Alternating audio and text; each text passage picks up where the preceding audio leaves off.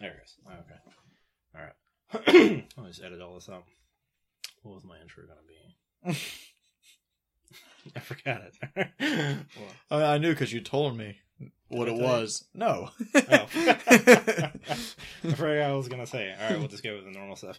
Hey everyone, and welcome to the N word, the award, and the the N word. the, the N word. welcome to the.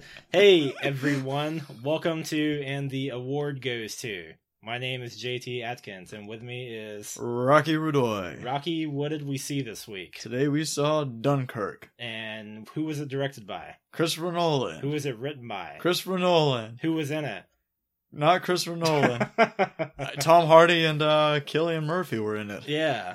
You say I, noticed that earlier. You say you say Killian Murphy. The Yeah. only the only way I've ever heard it is Cillian Sil- Murphy. Yeah, Cillian Murphy. But I've heard other people pronounce it Killian. Is it that? Did you don't see it on an interview or something, or where do you get that from? I don't know. I may have just dreamed it. Yeah, fair enough. Um, how was it? How did you like it?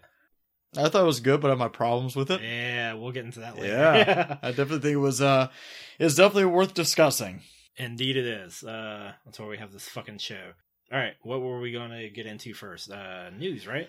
We Let's some go the news. We'll probably have a lot of news uh, next week because Comic Con is currently going on right now. Yeah, we're getting uh, some news stories from that. One being pretty garbage. What was the garbage one? They announced at Comic Con that Todd McFarlane, the creator of Spawn, is writing and directing a Spawn film, but they've been developing a new Spawn film for like 20 years. Yeah, Ever since like the first Spawn movie came out and failed. yeah. I mean, he's been doing Spawn stuff since. uh I mean, what it was like he he created it back in the early nineties, right? Yeah. something like that. yeah, and then they did the uh, cartoon, which I the cartoon movie, which I heard was okay. the cartoons, uh, yeah, he made an animated series for HBO with Keith David, Oh, okay. um, voicing uh, Spawn. Was it called Mel Simmons, but Spawn. Oh, okay. Um, and that series is amazing. It's three seasons. It's incredible. Yeah. Yeah, I haven't watched anything besides the I remember the movie came out back when I was like really young and my brother-in-law like rented it one time Mhm. and I was like over at my brother-in-law and my sister's house like as a kid like watching some of it watching some of it and I was like this is fucking weird. I don't want to like this is all right and I just like sat in the other room and like played with stuff like I was like yeah. playing with cards or something but yeah I, I, it's, it's not something that I got into. But yeah, a new a new Spawn movie. But So we'll probably be- have better news from it uh probably later on today. Well, I guess that the news is wrapping up today for it, but over the next 2 days, I'm sure that uh we're going to get a lot of pretty cool news yeah. for other films at Yeah. uh, San Diego Comic-Con. Yeah, definitely. There's um, of course, the I guess one of the biggest pieces of because we had a couple of deaths this week, and I guess one of the biggest pieces of news one one of the ones that like that we were talking about that definitely hit me and you was George A. Romero Mhm. passing away. So Yeah. Seventy seven years old. I didn't read what he did. What did he pass away from? I didn't. Uh he had a short battle with uh cancer, oh, stomach okay. cancer. It, it it was a long battle Yeah, and Okay. uh he died. Yeah. yeah, he he passed That's away. That's usually what Um, happens. Yeah, I'm. I'll I'll be completely honest. I was telling you earlier. I'm not the biggest fan of his like film career. Mhm. Uh, the only thing I really do enjoy by him, and by really do I mean very much so, is not the original like Night of the Living Dead, Mhm. The old black and white thing. I remember I like fell in love with that movie the first time I saw it because I came home from work. It was Halloween night. It was like years ago before I moved to Portland when I was living in Stark, and uh, I came home. I had like just gotten off work. It was Halloween night. Like people were out doing various things. And I like went into uh, my roommate Dusty at the time. I like went into his room and was like hanging out and uh I think he was like playing something on his computer or doing something on his computer, and I was just like hanging out watching TV, and I was flipping through the channels, and I saw like a black and white zombie flick, and I was like, "Oh yeah, I had never really watched like a black and white zombie flick Mhm. before," and it was like perfect. It was like Halloween night. There wasn't like really anything else on, and I was like, "Yeah, what is this?" And then I saw it was like Night of the Living Dead, and I was like, "Oh, cool! Like I'll watch this. I've never seen this before. I, I know this has a huge reputation, so I'll watch it." Right. and I like fucking fell in love with it like Mhm. right out of the bat. Like I watched it that night and then like rewatched it anytime I saw it on TV. Yeah, right. And then got like Netflix and would watch it on. I think it was I think it was on there for a little bit, and uh, it's something that I make sure to this day to watch every Halloween. There are three things I watch. Four things. There are four things I watch every Halloween: Charlie Brown, Great Pumpkin Escape. Shit. Oh, uh, the the You'll original. probably do that yeah, at some point that night. You probably should. Yeah, the uh, the original Halloween. All right. Um, fuck, what was the other thing I was gonna say? Oh, Hocus this is Pocus. not going well. The, the, the, the Disney's the well. Disney's Hocus Pocus. I watch that every year, and um, Night of the Living Dead. Like those are like four movies That's that I kind of. That's I kind of watch those like every year. Like us- every usually I watch my alcohol content on uh, Halloween. Yeah, Not well. yeah. I think the only one that I really watch on uh, Halloween is Trick 'r Treat. Oh, okay. Trick 'r Treat, I think, is like the best Halloween movie. yeah, I ever. I haven't watched it. I mean, with a name like that, I would, I would hope so. Yeah, but- that's why uh, I got Sam tattooed on me, and that's the movie Oh, that he's okay. from. Yeah, cool. Yeah, gotcha. yeah. George Romero died. Uh, I, I, I'm the opposite. I am a fan of his work. Um, I think that Night of the Living Dead, Dawn of the Dead, and Day of the Dead is one of the best trilogies ever put out because Yeah. I pretend like the later on ones don't really fit into those ones. Yeah, but yeah. uh, Because I saw one of the later ones, like Diary of the Dead. yeah, Diary of the Dead is no good. it's not no good. good. And I think that's just him kind of trying to stay relevant. He's like, oh, well, all these movies are found footage are doing really stuff, good. yeah. Yeah. so I'm gonna do one with a zombie film. Yeah, yeah. And he didn't understand it and wasn't scary. Yeah, He was like, ah, it was okay. really weird. But, Um, but I mean, I personally um, feel feel that way about his stuff. I mean, I haven't seen everything from him, but I feel that way anyways about his stuff after Night of the Living Dead. Because I was telling you earlier, um, in preparation for just talking about this on the podcast, I Mhm. was like trying. I went back and I tried to watch the 1978 director's cut Dawn of the Dead, like the follow up to Night of the Living yeah, Dead. right. and the first like little bit of it i was like pretty into it was Mhm. like still super cheeseball but that was his style anyways and there were some parts that i was like yeah this is pretty solid it's got pretty solid stuff but i did not finish the movie i didn't like it got to the point where they got to the mall and i thought it got i thought the tone changed completely i thought the characters were acting completely different i did not care for it at all and i was like i don't think i can make it through plus it was like 2.30 in the morning and i started watching it late Right. and it didn't sure. realize it was a two and a half hour movie. So I It's was like, long. I was falling Yeah. asleep. Yeah, but I yeah, it wasn't enough to like keep me awake. I was just like, this is maybe I'll finish it tomorrow, and then I didn't. I had stuff to do.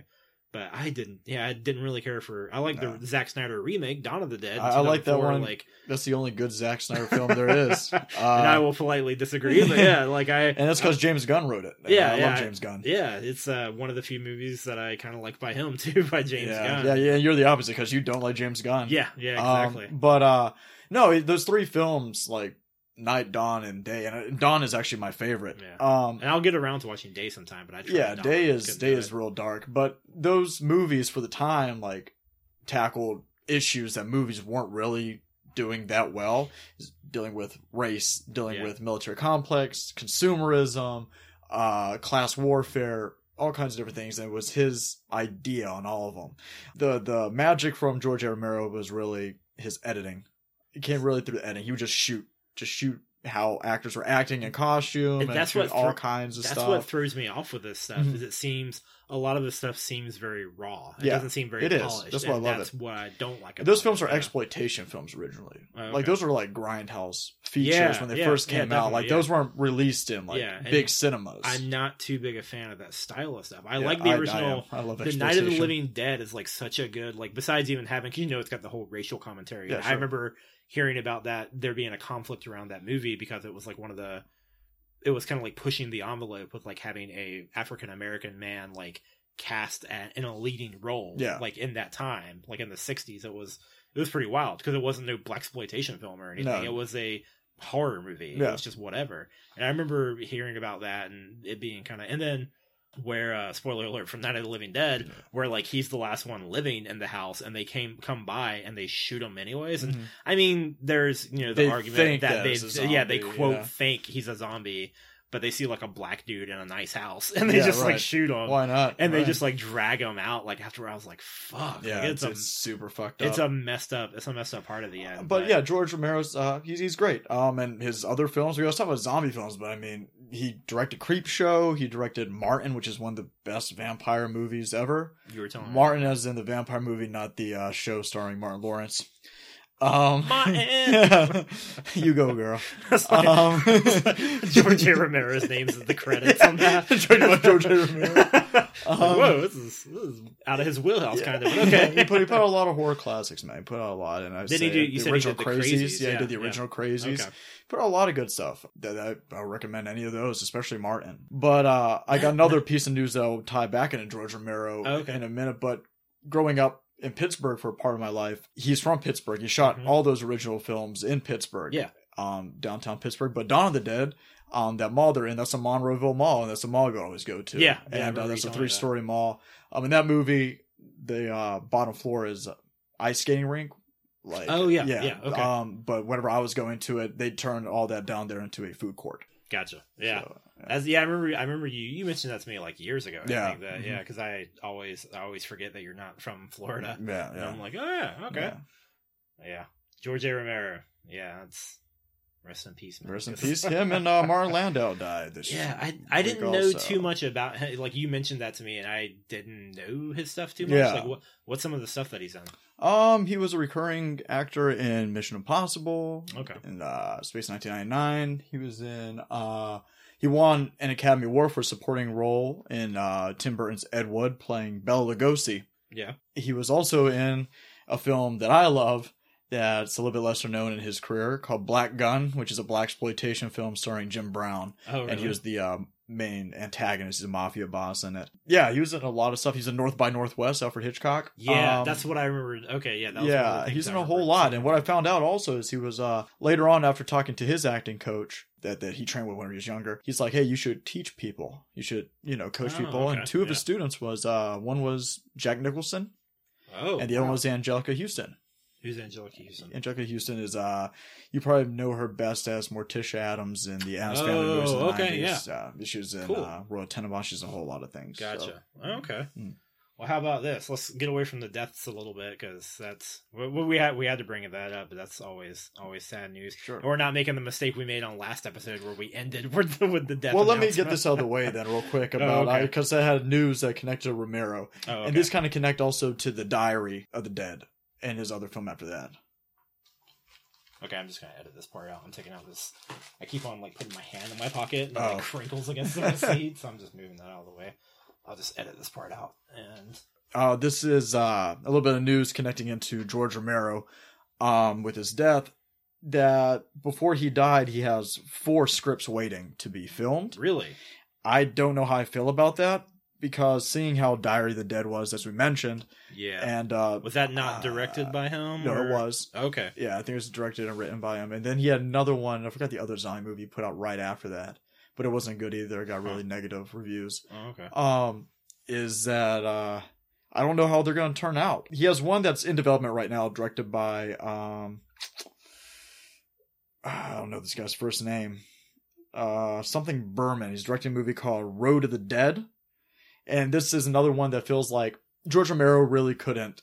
It felt like he was trying to stay relevant what was popular. Yeah. So Diary of the Dead. Oh, here's you know I found footage film yeah. and stuff like that. It's like that oh, movie they- Cloverfield just came Yeah. out a couple years ago, and Black and Yeah. Blair Witch was like before that. yeah, and yeah. like the paranormal activity films Yeah, came out a couple years Activity, later and stuff. But um, he's like, oh, the kids will like this, you know, and yeah. it didn't go over well. It's like I would be shocked if one of these scripts or is him like, oh, the zombies are using Twitter, Yeah. or some shit, you know. But um, this one that he has would be called Road of the Dead. Is that supposed to be Mad Max something? Yep. It'll be a film that takes place on an island where zombie prisoners are forced to race cars in a demolition derby style competition, all for the amusement of human inhabitants. huh. So I, you know, I was I- gonna say, I was going to say for uh, for a second that sounded amazing, but I thought the humans were driving the cars. Nope. It's the zombies. It's 'Cause I was like, wait a minute. I was like, wait a minute. People are prisoners on an island and they have to drive in car battles where zombies are out there too. Yeah. That's kind of cool. But the zo- the zombies driving the car, really, George, Yeah. driving the car. That's all the That's- information I have on it, Huh. really. Um, so if his other scripts or anything like that, I don't really want to see yeah. them. So. Well, it's just man, just just he should have ended when it was Unless he they should've just- it all, like story by George R. R. Romero, but they make a good script out of something Yeah. good. That's possible. He should have he should have just quit while he was ahead, man. Had that stuff back in the day. I mean, I mean, still, even just for me, though, Night is the only. I haven't experienced everything by him, but so far, I really like Night Day. is the only. Day's really good, man. Bub. Night is so fucking. Oh, I just Night's love it. amazing. Yeah. Night is yeah, incredible. I like. I, mean, what- just ordered a poster of it. Yeah, like, you did. When we were coming back from the theater, you did. Yeah, um, yeah. and uh, I just think it's such a good. Even besides the deep crazy stuff, it's such a good like spooky, fun Halloween story. Like, oh, this girl's in a graveyard and a zombie comes after her and she runs to a nearby house and there's Yeah. other people in the house and Yeah. they find out the dead have come back to life and now they're outside of the house and these people must escape. It's such a short, simple, like fucking. Uh, I love it. Yeah. Oh, I love it. That's a great movie, man. Yeah. Uh, let's see what else I got. I had some. Oh, here's something that it's it's weird. It's big. I don't really care about it, but I thought it was interesting anyways. I thought reactions to it on both sides of the fence were interesting. So, uh, Doctor Who. Did you see? You see oh yeah, about this? yes, yes, Yeah, yes. so I saw the thirteenth Doctor, I guess I don't follow the show, but it's the thirteenth reincarnation of the show or of the Doctor. Mhm. Uh, is going to be the thirteenth Doctor in the series is going to be played by a woman named Jodie Whittaker. I think that's her name. Yep, Jodie Whittaker. That's awesome. Cool. Like it's been. I think all the Doctors have been nothing but men. That- yep, this is the very I'm- first one, which I, I I'm completely fine with. Yeah, that's awesome. The thing is, is I I expected, I think, just like a lot of other people, to see a lot of uh, griping about it online, where people were like, "Doctor Who's a man? It's always been a man." And there is and, like, that. that. Like From the thing is, is I haven't seen much. of I've it. been Like, hearing that a lot of people have been complaining about it, but see, that's my the, thing that's is, the thing. I go online and I see people complaining about other people complaining about it, and I haven't witnessed any of it myself yet. Yeah. So I I see all these people. It almost like when this was announced, it was what I was seeing online was almost like a preemptive strike sure, from the very like open liberal side where they were like uh like oh don't everyone bitch about this. It's gonna be awesome. Like they were defending it before i saw people attacking it which is like fine because stuff like this gets attacked all the time. It's Yeah. just really weird. Like i didn't see i saw the defense before i saw the attack Yeah, i sure. usually always see the attack first Yeah. especially on something like facebook yeah, and I, I didn't see too much of it myself. I understand it. I know there's people out there that are probably like, "Why they gotta make it a woman?" Blah blah blah. of like, course, yeah, yeah, you're always gonna have those people. yeah, exactly. You're always gonna have those fucking idiots, but My problem is I don't give a shit about Doctor Who. yeah, I don't like. I, I can never get into it. it. I, it's just not my, cup of tea. Yeah, I've tried. Like I've watched like three or four episodes, and I'm like, oh, this is okay. It's kind of better than I thought it would be. Yeah. There's nothing for me to like. Oh, this has been going on since the '70s. Yes, I'm not dedicating. yeah. I'm not dedicating time to this. especially compared to other BBC shows like Sherlock, Sherlock or something. or yeah. like uh, the Idris Elba one. Uh, oh, uh, yeah. the one where he's the detective. Yeah, fuck, what is that? I haven't watched it, but I'm. I watched the first it. episode. I really liked. I'll think of it in a second. Have a brain fart. Yeah, there's better shows out there, you know. Yeah. But uh, I just couldn't get into Luther. Luther is the Luther, that's it. Yeah, Um, yeah, that's it. I just couldn't get into Doctor Who, but I know enough to know that I, I was gonna say he, but it changes. Yeah, it's, it's an alien race that like it's a time lord. Yeah, and they are able to change appearance, appearance and like all it's kinds like of stuff. anthropomorphic. Yeah, It's like, yeah. including gender. Yeah. Like it's I think it's actually some Doctor Who fans I've seen talking about it online have discussed the fact that it's actually been already mentioned in the show before Yeah, that the Doctor could be a woman. yeah. And so like, I just that- always that took a- it as is. Like it could turn like change its sex, could change its That's- race, That's could what I thought change too. whatever. Yeah, it could do whatever. Yeah. And so so so it's cool. I'm glad they're taking this It step could be a dog. Like yeah, why not? it could do whatever. yeah, Yeah, it's already a fucking woman. Why Yeah. can't it be a dog? No, no.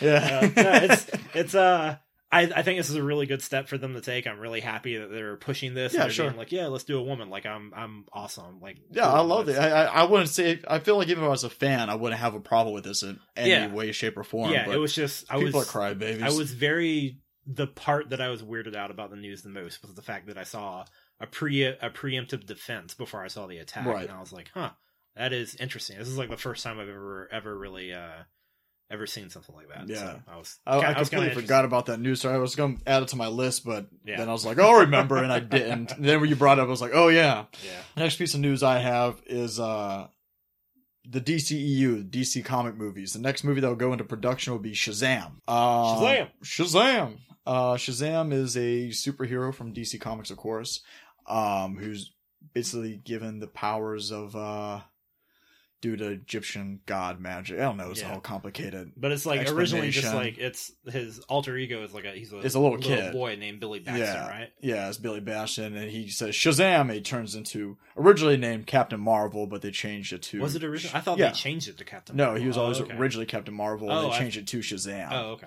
But his arch nemesis, or sometimes rival, is Black Adam, who uh, The Rock was casted as for like, four or five years ago. Yeah, like and they just confirmed ago. he will not be in the movie. Did they? Yeah, this is yeah. Uh, Geoff Johns, who's the CCO, Chief Creative announced? Officer. Was that was that just announced today? yeah, today. Okay, because Uh, we were talking about this yeah, earlier, and yeah. that didn't come. we were, we were, when we were setting up, I uh, looked it up, but Oh, wow. he's the uh, Geoff Johns, the chief creative officer over DC Comics, and Yeah. um, is also looking over the films now. Officially said that The Rock won't be in this, which is good because I'm tired of seeing The Rock.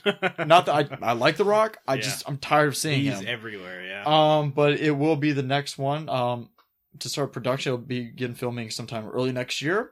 And the director they have for it, I had to look it up, is uh, David F. Sandberg, who directed uh, Lights Out and Annabelle Creation. So he's more of a horror director, oh, okay. um, which is interesting. And uh, Do you know of- if that's the way they're trying to take that? Uh, make Shazam into a horror? it'll be the first time that Marvel or DC have done that. which they need to. Which they need to. What I thought that's what Doctor Strange was going to be. Yeah. Like Doctor Strange had a horror director who directed. He either directed Sinister and Sinister. He didn't direct Insidious. Oh, um, he directed Sinister.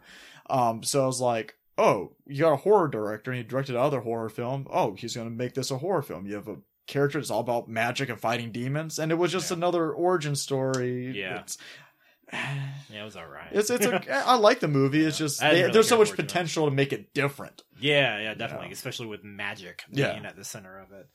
Yeah. Speaking of magic, oh goddamn, I nailed look, that. look at that, man. Shit. Oh man, I didn't Uh, even notice. Yeah, I know, right? Until I fucking pointed it out and bragged about it. Shit. Uh, no.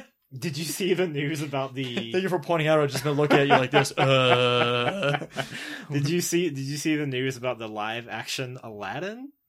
I've been hearing about all the trouble it's been having. Did you hear about the recent casting? Recently? yes, yes. So a little background first, though. They were having a really hard time casting Aladdin for some reason. No, no, I'm not talking about Aladdin. Oh, I, I, oh, I know. I Oh, know. I'm just saying as a sign. Oh, I know what you're gonna say.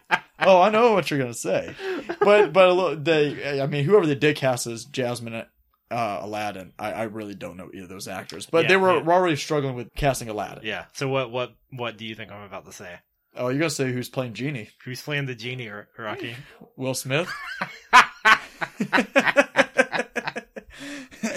oh my god, it's Why not? I mean, yeah. No, I'm I'm for that. Like I'm okay with it. I'm like cool, but that surprised the shit out of me when I saw it online this week.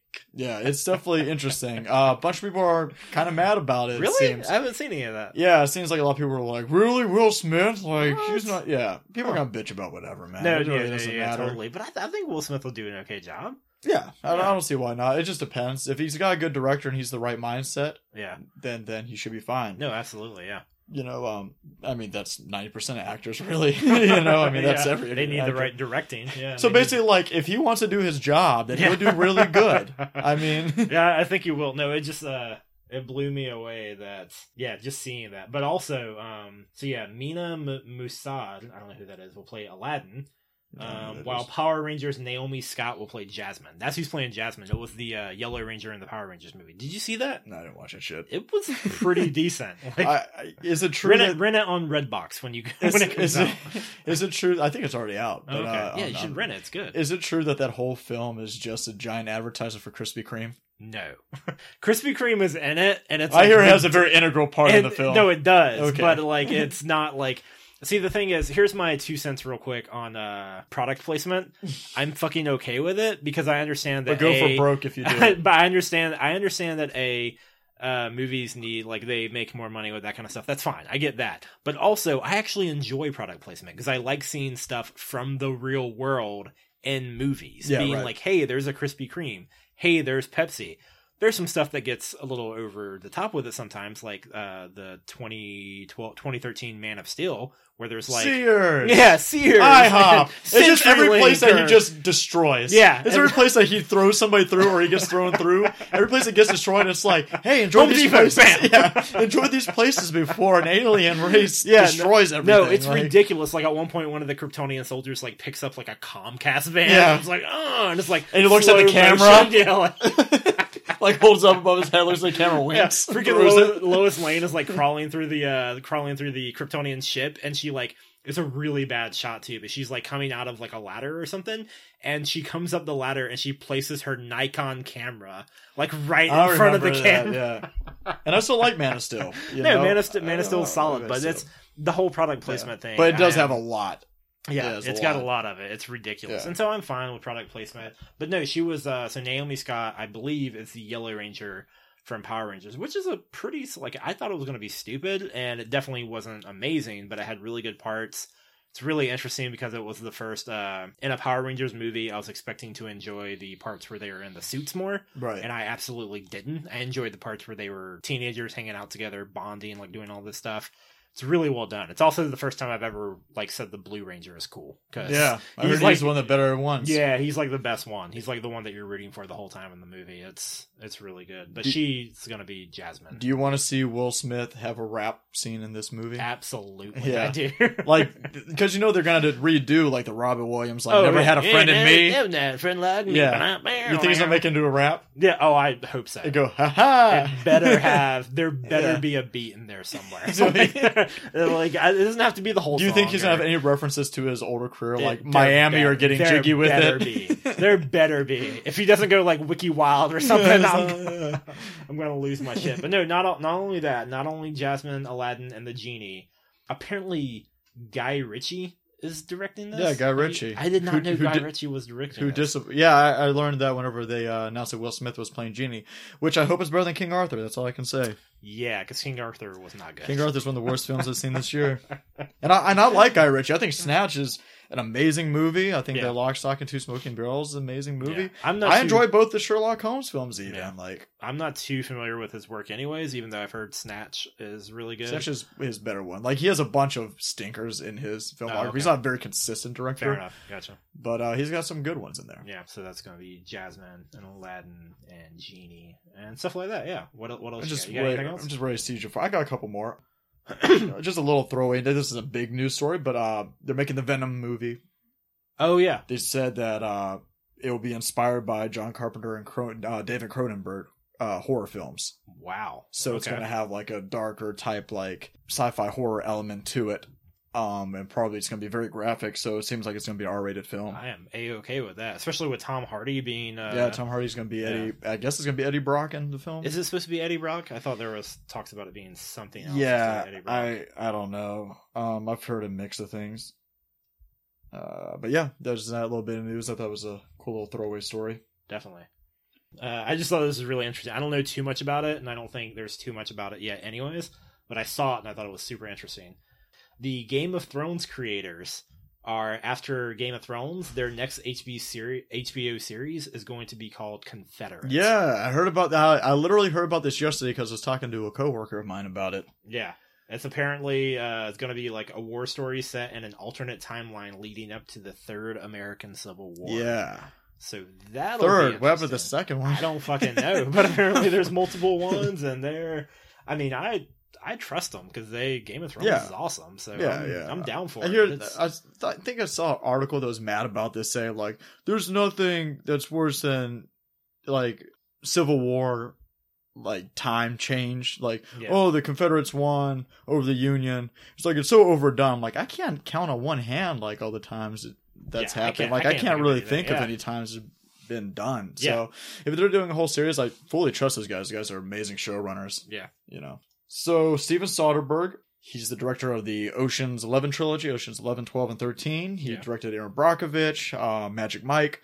Uh, he went into retirement for a bit. I think it's like his second time coming out of retirement. But uh, next month he has a movie, uh, Logan Lucky, coming out, which I'm looking forward to. It looks pretty yeah. It looks like, like, a we'll- pretty rompy film. Yeah, we'll, we'll probably go see that. Yeah, but he just announced that his next movie was filmed entirely on iPhone. Really? Yeah. That the Logan Lucky one? no, the Oh, one, the one that's gonna be the one that's gonna be after it. Um, oh, okay. he said that yeah they, they used um iPhones to uh better to not, better not direct the just be whole a, thing. it better Um, not just be a huge advertisement for iPhones. yeah, yeah. Um, That's impressive though. he's Huh. been known for like uh he has a penchant for like directing small and experimental films. He's Oh, done it a few times. Yeah. So this is going to be another kind of experiment. I don't know if it's going to be a major release film. It's going to be more like an independent release. But Yeah. um, yeah, they said that he'll be using uh it, it's the entire movie will be directed with iPhones. It'll be like the first time it's been really done. Gotcha. Uh, but there was one film actually, uh, 2015's well received indie film Tangerine, directed by Sean Baker, which I have not seen. Oh, I've heard about that. Yeah. Yeah. So Okay. yeah, Well, I've only got really one more piece of news. and I got one more also. and mine's mine's just a really small, short one. Uh, I'm very excited about finding out about a new movie coming out soon. the Rocko's Modern Life movie. Okay. the '90s Nickelodeon cartoon.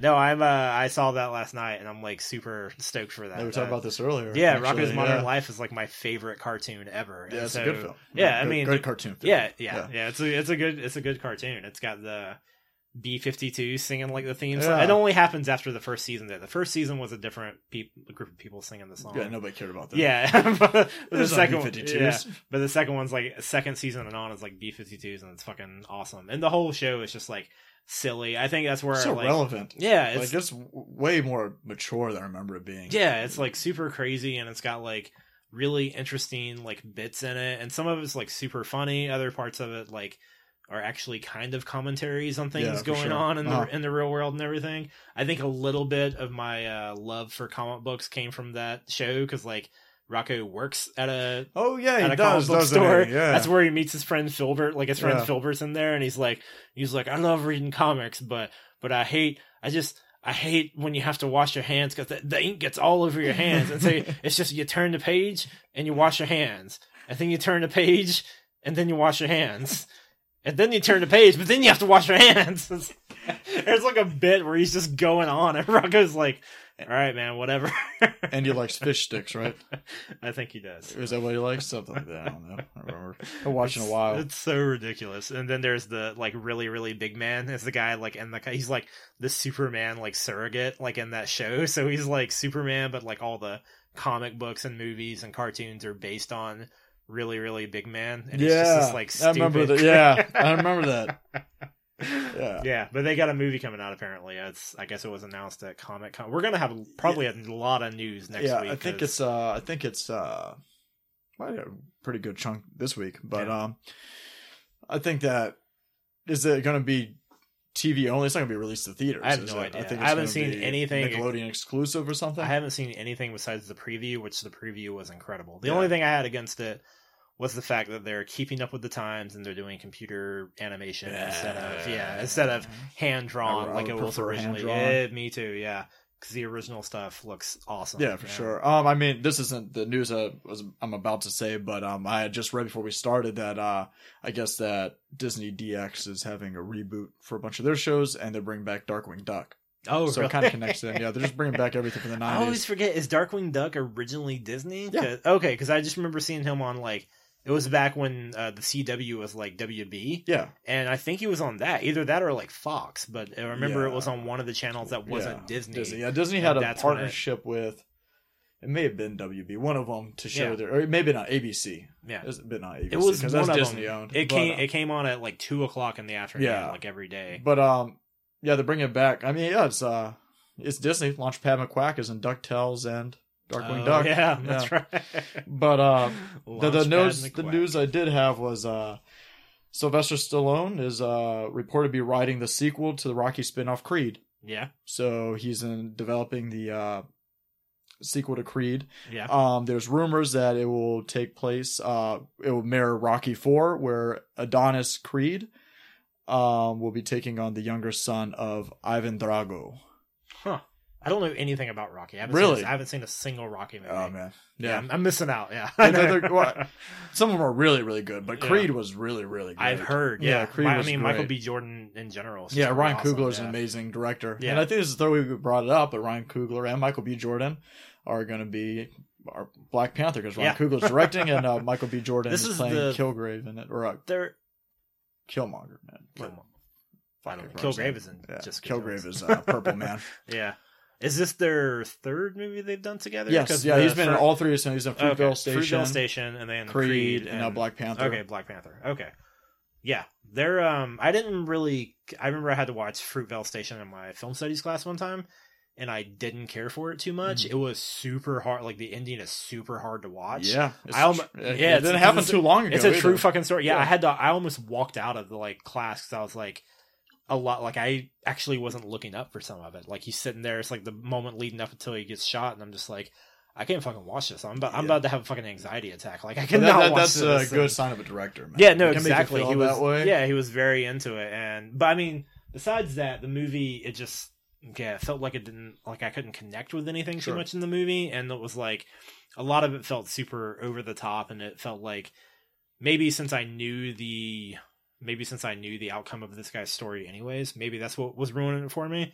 Because it felt like I was being steered by the director to really try to connect with this character. right. And I was like, man, don't you feel bad for him? Like he's got a kid and he's got a girlfriend. Mhm. And I mean, yeah, he's like cheating on his girlfriend too, but he's like, he's got a loving family and all this, like, it was just all this stuff where he seemed like, and now he's gonna help a dog. Like there's a dog out in front of a gas station or something. Like Yeah. all this stuff. And I just, I just felt it was very, uh, I felt like it was very manipulative of Sure. a director to like make me like I felt very like he was trying to make me feel and like dude you don't have to do that like Mhm. this guy dies I already know this like Yeah, I'm, already, I'm right. already with this guy alert. yeah For anybody Like- that doesn't know. yeah, yeah, yeah. But because it's based on a true story that happened in what? Uh, what's the name of the California place? Uh, it's the town in California that it happened in. What is it? I can't remember. It's like a suburb. Shit, it starts with a C or something. I think. Not but, um, Compton. No, not Com- not Compton. Not Uh, Compton. I can't remember where it is, but yeah, it's like a true story about a guy that got killed by uh, cops at a at the Fruitvale station at like a train station, and Mhm. he gets like shot, and just this whole story about it. So I mean, it's whatever. It happened like years ago, so a lot of people already know about it. So it's hard to hard to be like spoiler alert for it. But yeah, it's like a true story, and the, it's uh, it's in Oakland. Oakland. That's Yeah. what it is. Not it doesn't start with a C. Yeah, Oakland. Yeah. yeah, but um, yeah, like it's it. I don't know. I don't, don't want to talk about the movie too long, but it was it was a good movie. It just felt very like I was being forced to connect to connect with a Sure. character that I was already kind of connecting with organically Right. and naturally, anyways. You know, I do have one piece of news that'll. uh Oh god damn it! that'll tie us into what we're going to talk about in a minute. Great. So uh, this is from I saw this on IndieWire, like the website. Mhm. Um, so here it is. Christopher Nolan has been quoted saying, "I won't work with Netflix because their film strategy is pointless." Yeah, I saw this, but I didn't read the article. I saw Yeah. the headline though. I, I read a little bit about it. He's basically talking about the fact that um, film, and I agree with him to some extent. Film is one of those uh, industries where it's like it's very sp- specific in the experience of it. It's very it's very specific in like, hey, this is a movie. Like if you want to experience a movie, like maybe go to the theater and sit in a room with other people in front of a big screen and a loud sound system and experience this, not Mhm. just watch it on your phone or your tablet or your like 30 40 inch like tv at home or whatever Yeah, which right. i'm which i'm not against like i'll definitely fucking watch a movie on my Yeah, netflix, app on my yeah, phone like while i'm at work not? or something yeah i'll definitely do that but um like he was i think he has a he has a point in what he's saying because i love going like going to the theater and seeing movies is like one of my favorite things ever I yeah, love, same here. I love doing that. That's why, That's we, why we're doing this That's why shit, we do yeah. this fucking podcast. I, I really enjoy that kind of stuff, and I think he has points too because he pointed out that like Amazon Video apparently has this thing where some of their original content, like when they create it, they'll like sometimes it'll air in theaters like 90 days before they have it, like they stream it on Amazon. sure. They're like, hey, we're gonna give it a break and show it in theaters, and then we'll stream it on here or whatever. Which Netflix doesn't do. They do all their original movies.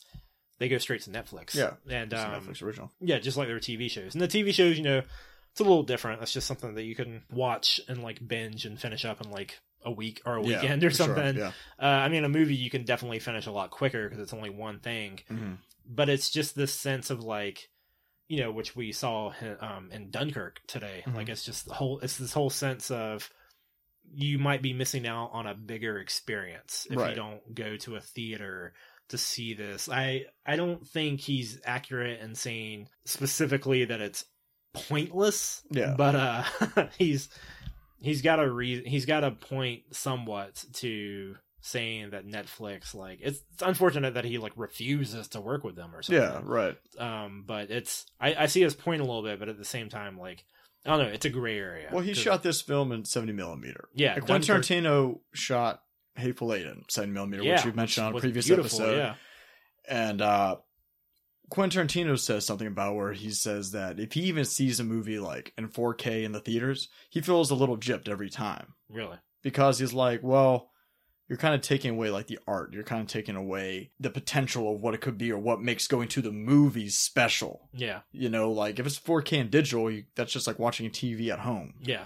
But you see something on a projector with like crisp, Yeah. like images. Yeah. You know, and uh, uh, it, it's an actual experience. Yeah, it's like different stuff to it. Like uh when we watch so spoiler alerts for Dunkirk, we're getting we're not doing a non-spoiler section. We're just talking about this. there's this really movie. nothing to spoil about the film. Yeah, we- because even if we wanted to spoil it, as you will learn, we don't know any of the characters' names. yeah, we're uh we usually do a spoiler uh, non-spoilers and then spoilers, but we're jumping straight into this flick today. It's a really weird one that we're to we're to try to delve into for a little bit. So yeah, spoiler if you don't want to hear any spoilers about Dunkirk, just do yourself a favor and turn this episode off now cuz we're going to talk about it. But and we're Yeah. not giving a spoiler thing cuz like Rocky said, it's just we can't. So like yeah, the film stuff. Like I was noticing a lot of this. We we drove down to Orlando to see this at the seventy millimeter theater down there. yeah, the actual projector. presentation. Yeah, and uh, it was really it looked really good. A lot of this looked really good. Um, Everything technical about this movie is amazing. Yeah, it's uh everything technical about the movie. yeah, The- technical. yeah, the sound design and every like The how everything looks. Yeah, like the directing of like what people like what uh people are doing. Like the shot that's in the first teaser of this movie where you just see people a huge line of soldiers on this like dock or something that like goes out into the like water where they're waiting for ships and everything and they hear a ship uh a plane coming overhead Mhm. and you see all the heads like turning not in unison but Or, like aren't they in a U-boat on that scene? I don't I I, don't thought think they were are. already on the water. I think they're on a like a dock at the moment because Oh, it's really really? long. I think it was that dock part. It might have been a U-boat. I don't know. yeah, I don't know. But they're standing on something, Mhm. and they they're not all doing it in unison. It's like a domino effect. They Yeah. all turn their heads like one, and then another group, and then another group, and another group, and it's all And they had so edit that smooth. scene because in the previews, there's one guy in that group that's smiling. oh really? and people were like talking shit about Oh, the internet. wow. And they had to go back and redo it because I was looking for him because I knew where he was in the picture, and I was like, Oh, "Oh, he's not there." Yeah, Oh, he turned yeah. around, he was smiling. As they were He's like I'm up. in a Nolan movie. Yeah, yeah. The first trailers you can see that, but continue. Oh man, I didn't see that. But Yeah. no, uh, so it's just within the first trailer, within the first teaser of the movie, you have this scene, and the cinematography, the directing is gorgeous. Like Yeah. he's he's got this whole long, like huge area, and all these people are turning, and you hear a plane coming, about to like shoot them up or drop a bomb or something, and everyone starts dropping, and they're dropping literally like like I said, like dominoes. It's just Yeah. like. It's like a Yeah. wave, like Mhm. going down the crowd of people, and it's longer than like a football field. Yeah, you just right. see all these people ducking, like tucking their heads down and just trying to survive, which is what the whole movie's about. Is survival is, is about trying to escape war, trying to Yeah. get away from something, trying to live to see another day, which had its ups and had its downs and Yeah. worked a little bit in the movie, but because the movie is all about it being a, an experience. yeah. The movie is an experience, is a spectacle. It's something. This is one of the few films that you'll. Because I, I would still recommend it as a movie going experience. yeah. Um, this is a movie Especially that you want millimeter. to, yeah. Especially if you if you're closer to where it's showing seventy millimeter, than see seventy millimeter. Yeah, absolutely. see in the actual way he intended for it to be seen. yeah, because on that Um, or even 35 where- he, he, he has the 70 millimeter 35 millimeter in digital out right now. So i don't know how the 35 millimeter looks but he shot it in 70 and apparently the 70 millimeter content of um the 70 millimeter cut apparently the whole film isn't 70 millimeter. It's only certain parts of the movie. Yeah but I think a lot of it that he does like you can tell there's one part in the very beginning of the movie within like the first five or ten minutes where it um looks out at the crowd of uh, soldiers on the beach and it shows like the waves crashing on the beach and you can tell that is film. Yeah like right. it's showing the water crashing and you see a couple of flicks like that's the good thing about film is like you get these like tiny imperfections that kind of make it a work of art in and of itself Mm. where the waves are crashing and you see like i swear you see God, the flickers yeah you saw like a yeah. flicker you saw Uh-huh. like a line in the film real Yeah. quick and you're like fuck this feels like a movie like this feels like, like if you're close enough to the back you can actually hear it like it brings you back like growing up you can hear the projector Yeah. like you can actually hear it like clicking yeah definitely yeah which we, we weren't sitting that no no no time, no but no yeah apparently you can you can hear all that no it's just so why we're not getting into spoilers is because there's not much that happens in this movie. It's not a story film. It's not. And without story, you can't really have spoilers. Like there are things that happen, but here's our so here, here's the gripe real quick. we have seen a lot of stuff upcoming like coming up into this movie, a lot of preamble, a lot of uh just shit online about this movie being amazing. It's got like a 98% Rotten Tomatoes currently and an 89% fan rating. Yeah, and it's on- like it's yeah. like 98 on Rotten Tomatoes, 89 fan, like 91 Metacritic, 9 out of 10 on IMDb, like all this stuff. And it's in my opinion like one of his worst films. Yeah. Like it's not that good of a movie. Yeah. It looks incredible. Amazing. yeah. it looks great. It sounds great. Yeah. It sound that sound within the first three minutes of the movie, you hear your first gunshot, Yeah. and it took me by surprise. oh yeah. because you don't see the shooter at all, but you hear it, and whenever it shoots, it's so crisp. It's such a beautiful gunshot Yeah. sound. Yeah. Like it sounds incredible. And these guys are just like walking down a street, Yeah. and you're just like, bah, bah, bah, and they, they fucking run. They like duck, they dip, they run, they like whatever. yeah, And it was terrifying because like they're running, and I was like, you gotta be. Fu-. This is the introduction to our quote unquote main character. That's Yeah. the problem with this movie is Yeah. that it doesn't really have which will a protagonist into, you can like connect to or whatever.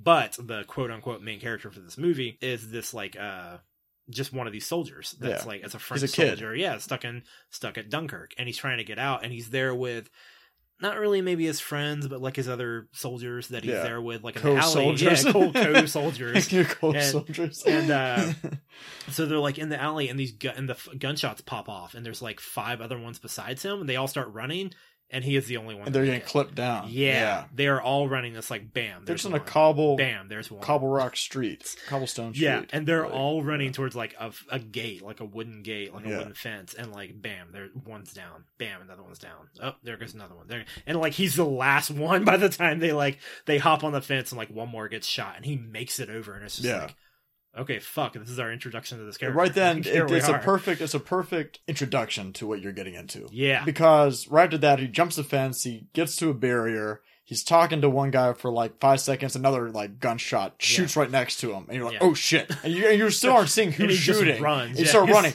So right then, it's just like from there to like for the a good portion of the film. Whatever we say experience is that this movie really pulls you in and puts It you on the you- beach yeah. with them. yeah, it makes you feel like you're a part of this like group waiting to just get rescued, waiting Yeah. to get out. Wh- Which Christopher Nolan, before we talk too deep into our gripes, is that Christopher Nolan brought up that he wanted to simulate you just being one of these soldiers on the beach, being surrounded by a whole bunch of people who you don't know. yeah, Like these aren't this is a band of brothers or anything like that. this Yeah, is like a bunch of guys that you aren't familiar with that you just met and you're just here unable to get off this island and just getting shot at. he had a very specific intent with this film, and I think he achieved it tenfold. Like he Yes. definitely got it because he wanted you to feel like you were at you were in the middle of this war waiting to get out. And I felt exactly like that. I felt like I saw um, one of the guys I follow on a there's a podcast out there called Filmcast, and I follow this guy called Jeff Cannata, and I saw him on Twitter, and he's just like, yeah, Dun- he's like my quick thoughts on Dunkirk. It's not a film you see; it's a film you survive. Yeah, right. And I'm like, yeah, that's exactly it. Yeah. Because the whole entire time, and there's this crazy part. So like, I usually like Hans Zimmer, and I didn't like Hans Zimmer's score in this movie because it's so grating. It's so like stringy. I thought it was It's serviceable. so I thought it fit, yeah, Yeah. what the movie was about. But it's nonstop going on. Like the whole entire movie feels like one scene. Mhm. It doesn't feel like it takes its time, and that may be part of the intent. And maybe It all feels the, like it's in one day almost. It's Yeah. not. yeah, yeah, that was another that was another thing, but we'll get to that in a second. But like, it feels like there's no time to breathe, which I'm sure is what Nolan's intent was. Yeah, this movie. absolutely. But you get this like ticking in it. You're like, tick, tick, tick, and then there's like strings, like bzz, like just stuff going up and down and messing with your anxiety and Yeah, this kind of because the whole score and why it's effective, but just compared to his other works, isn't because those are all like this isn't a fanfare movie. This isn't Yeah. like some big It's sound not, film. yeah. But like it's just octave building. Yeah, Like it's like da da da da, Yeah. and then it goes right back down. Like and it just keeps on Yeah, building and then knocking back down to the first note and doing it again. it's like, right when you see like a character maybe get out of something, it goes back down. Yeah. and then something else happens and it goes yeah, it back keeps on going, then it climbs again, Yeah, and goes back down. and so, I get what was going on with it, but by the by the end of it, I had a headache. I was just like, God damn, this is really fucking like this is really grating. This sound and it's it's just hard to like gripe at it so much because like it's it's a hard movie to watch and it's a hard movie to experience. But like which that's is what he shot. that's for. way exactly that's what Yeah. Nolan went for, and so I get it, but it's not my it's not my cup of tea. The part I did like with the sound, this isn't a joke either. The part I did like with the uh, score is when it stopped, like when at the end when because on- the whole film you don't realize until that second, basically the whole film, there hasn't been except for the very beginning, maybe, yeah is that it's been going. yeah. Then there's there been a breather. yeah, there has not been any room to stop and collect yourself. Yeah, It has been very much strings and ticking and like whatever throughout the whole movie, going up and down, quieter and louder, all this kind of stuff. And then you get to the end where our quote unquote main character gets to the um he gets like home. He gets on a train and he's like going home or whatever.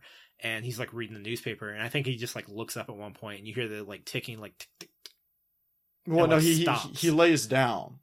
No, it's the, not that part, and The other, It's- yeah, well, yeah, that's what I'm running because they lay down. They're on the train. The one guy asks him something, yeah and then he's like, "I don't care" or something like that, and it stops. he's just like, he's Oh, just in the yeah, fetal maybe- position yeah, on the. Uh, it. I thought I thought it was one because he Yeah. like looked up at one point. But yeah, there there's no there's they're on the train. Yeah, they're on the train, and there's a specific part where like you realize he's escaped. You're Yeah, like, right. thank God he's good. And then like we as the audience feel like we escaped too, and that's when the ticking stops. Sure. That's when the sound stops. That's Yeah. when the music like stops. The movie's still good. It gets like what five minutes after that or something, and it keeps going.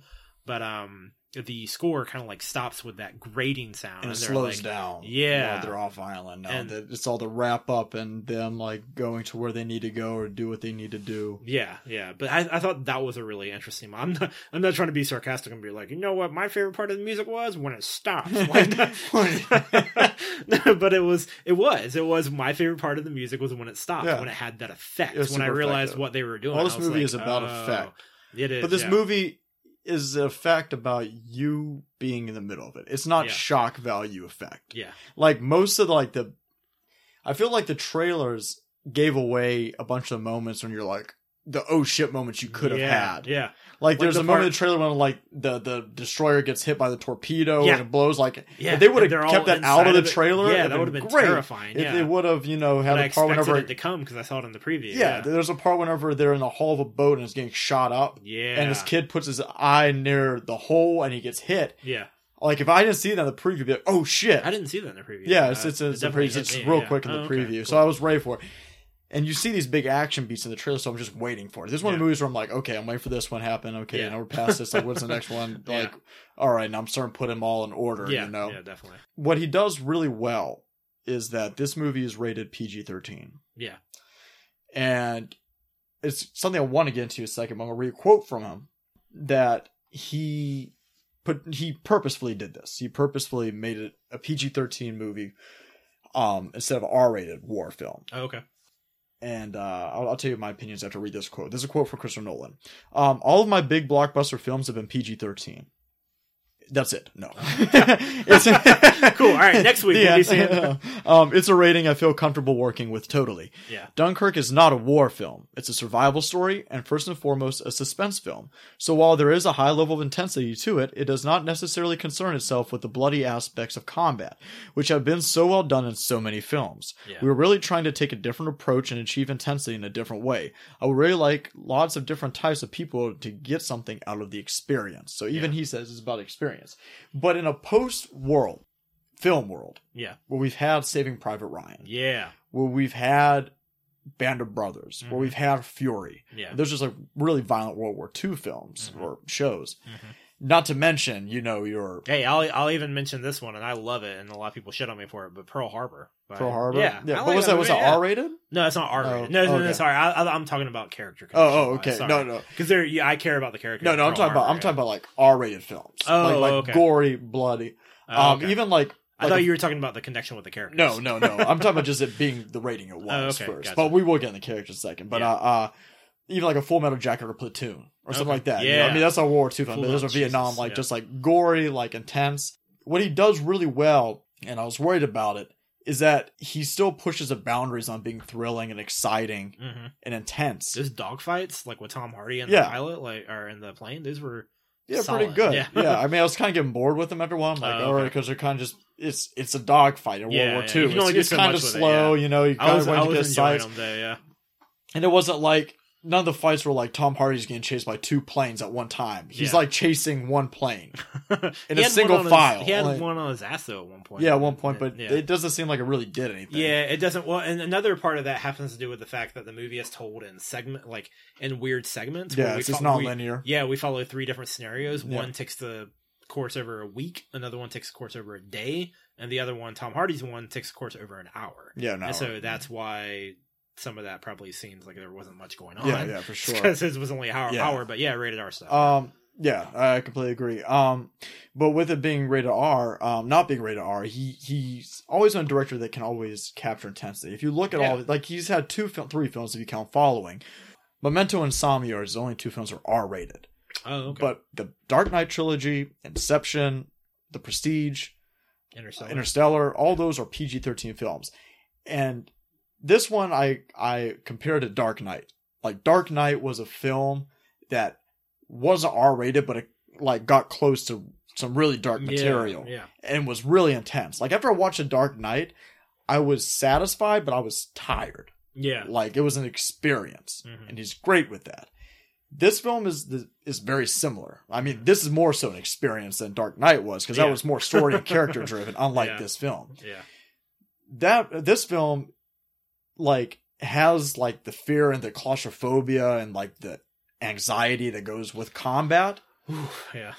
without having to show limbs get blown off Yeah. or gore or like foul Yeah, language. Even though I love all that stuff, Yeah. he accomplishes what he set out to do. That part where uh, one of the boats get uh, one of the boats gets hit and it's at the dock Mm. and there's people jumping off the boat and swimming out and the boat is tipping over and and uh, and going under near the dock and it's Mhm. getting closer to the dock and there's this guy trying to swim out of the water in between it Yeah, before he and gets yeah before he between. gets freaking smashed Uh-huh. between the dock and the boat and he's just swimming yeah, and I was like Jesus Christ like he's yeah he's a he's succeeding at this attempt he's doing yeah, that is making us like crawl like we're we're gripping the edges of our seat we're Yeah. like jesus christ like someone the, the only part that's missing like we're we're wanting them to get out of it the only part that's missing is we don't know anything about these and characters that's the problem. and also, uh, before we go into it, though, uh, with the boats and them going in the water, Yeah. you don't see the Germans that much in this film. Not at like all, you see them in a plane, but you don't see them physically except for like one time in Yeah. the whole film. Yeah. it's almost like the water is just as much of a Yeah. threat as any German Yeah. could be. there's that part where uh tom hardy's uh like pilot friend crashes in the water yeah, he's and just he's trying he's trying to get out of his I'm the whole time, like I'm terrified of drowning. Yeah, Like, he's he's trying to get out of his cockpit before the water gets in, and that's intercut with the same scene where they're all hiding in the boat. yeah, and the water's and they're sinking there. boat Yeah, yeah, also. Yeah, It was very much. There's like a lot were- of sinking scenes. There's a shitload. Like, like looking back, it's like okay, so the two main threats in this film are bombs getting dropped and drowning, and because there's a lot of scenes of people just like, oh, I'm trying to get out of but you know just this ship. everywhere. Yeah, yeah. But uh, yes, uh, There's multiple times where people they get rescued and they get on a new boat. yeah, and and, then like- that gets bombed. Yeah, but then they're also like, "No, I'm not going down. I'm not going under. Uh, I'm not going in the boat." Yeah. they're, they're like, "I'm staying up here." Yeah, Because if this because you have shell shock or off. yeah, yeah. like or they're stressed out, which I don't blame them. Yeah, I'd be doing the same thing. I'd be like, "Oh, thanks for rescuing me. I'm just going to sit up here because if we go down, I'm, I'm gonna jump off." off. Yeah, absolutely. yeah, but yeah, the the problem with that, like you're going into, is character. Um, there is no character development. Yep. There's no characters. Like Yeah. literally, the problem with this film is that I know one character's name because it was said more than once. Which one was it? George. George, yeah. George, which is one of the kids, one of the younger Yeah. kids that are not not soldiers but helping. Basically, boats going out there. If you've seen the trailers, Mark Rylance, the actor Mark Rylance. Yeah. I don't know his character's name. He takes his boat. Uh, basically the navy and the military is having these boats go out and help try Yeah. to get people off the yeah, real, island. real quick. What's civilian. Going on, real quick, what's going on in the movie? Like, even though it's a basic story, what's the basic story? um. English and French forces are stuck on the island of Dunkirk. Yep. Um, this is a year before the Americans got involved in World War II. Okay. Um, the Germans have them pinned down on this beach, um, as you can tell from what we've said, and you probably saw in the trailers. They can't get off. They try to get on a ship.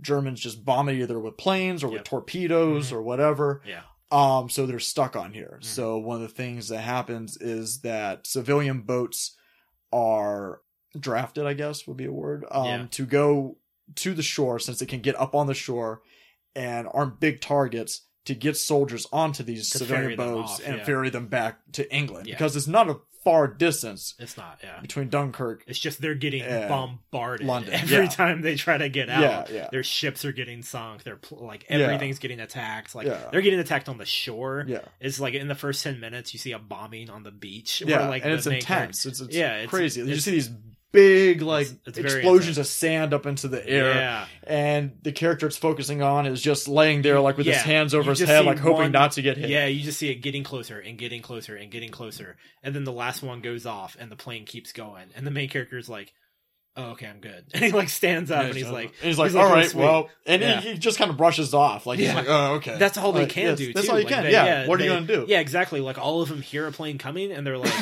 and they're like, uh, shit. And they like lay down and cover their heads. And Yeah, that's like, that's do. all you can fucking do. Yeah, because you're just getting bombarded with Yeah.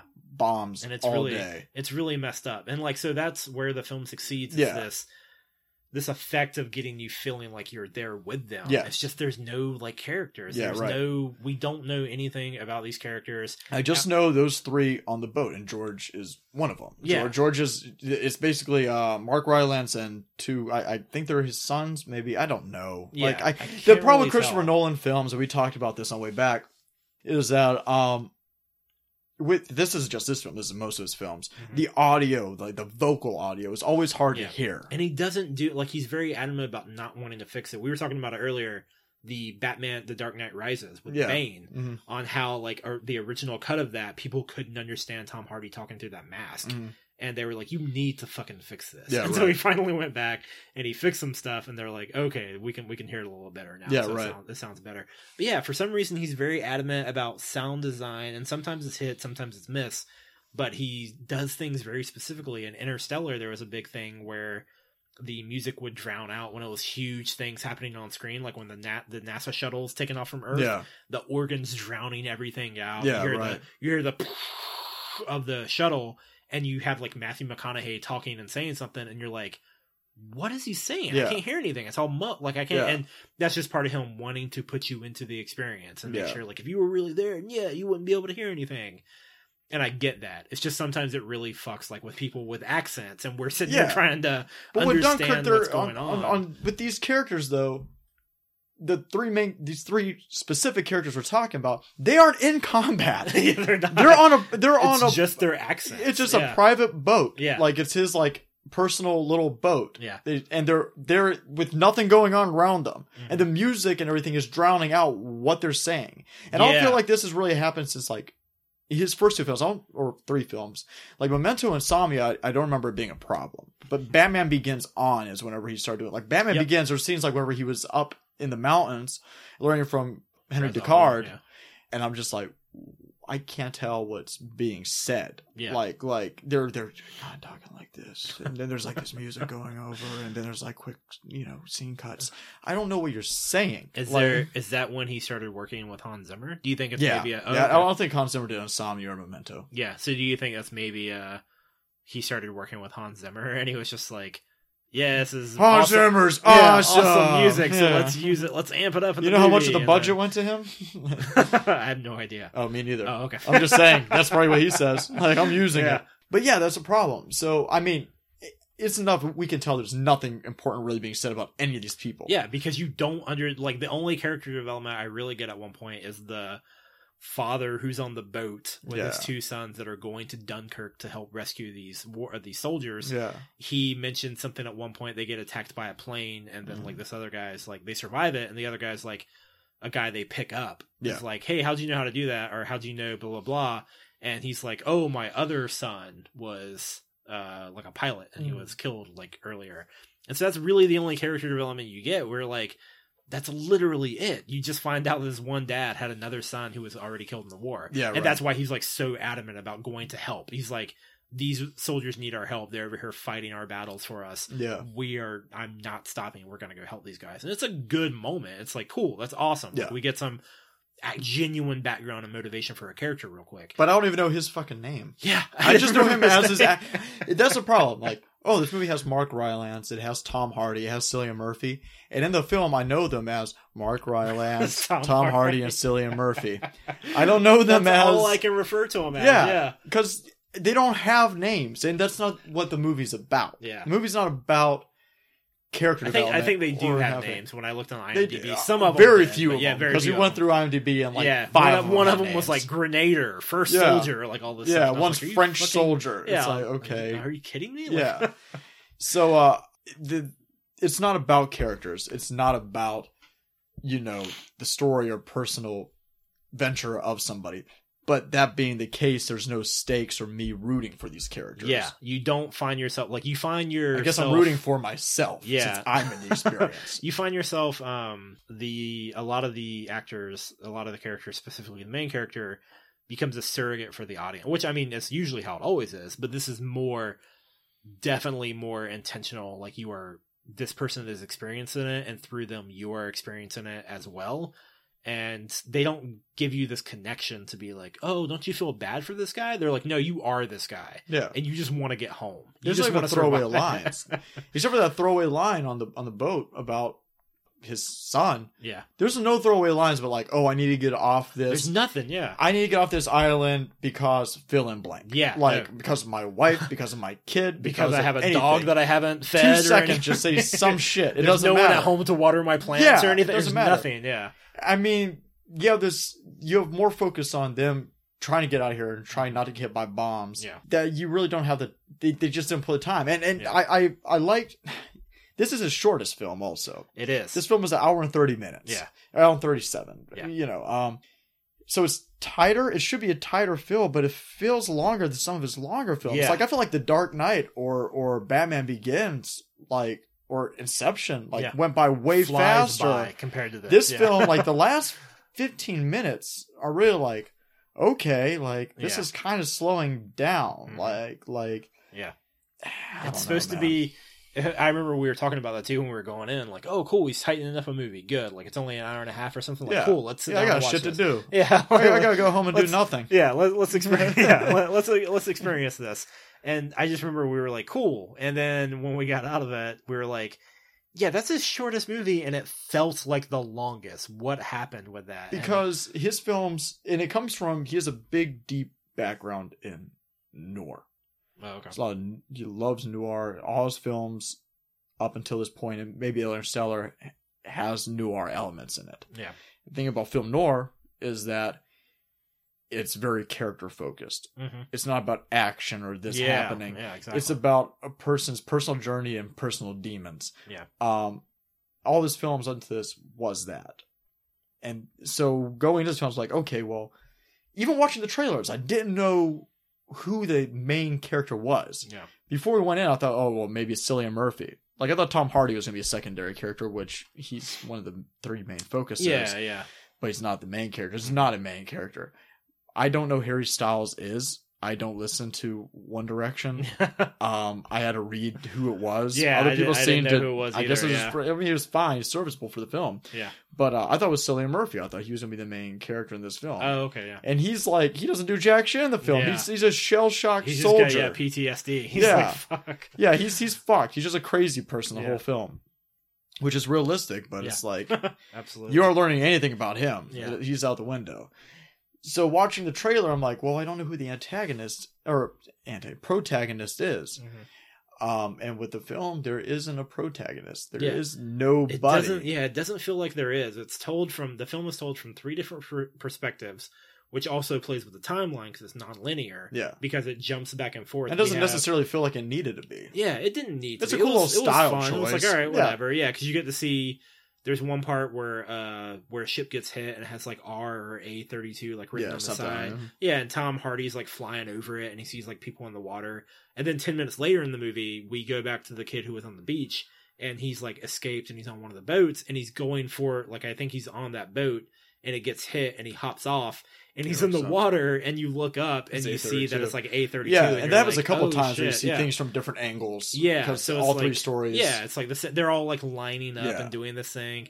so you and- see from air, Yeah, land, or on boat. You see it like Exactly. three different ways, And yeah. which is a really cool style. and they choice. even they they tell you at the beginning of the movie too. Each segment is like when they show it, it's like this one, like it takes course over like one week, and then you see the other ones on the boat, and it's like uh one day, and then Yeah, you see right. like Tom Hardy, it's like the air, like one hour, Hour, and yeah. it's yeah. So it's this thing where like they jump back and forth, they do different things with it, and it was.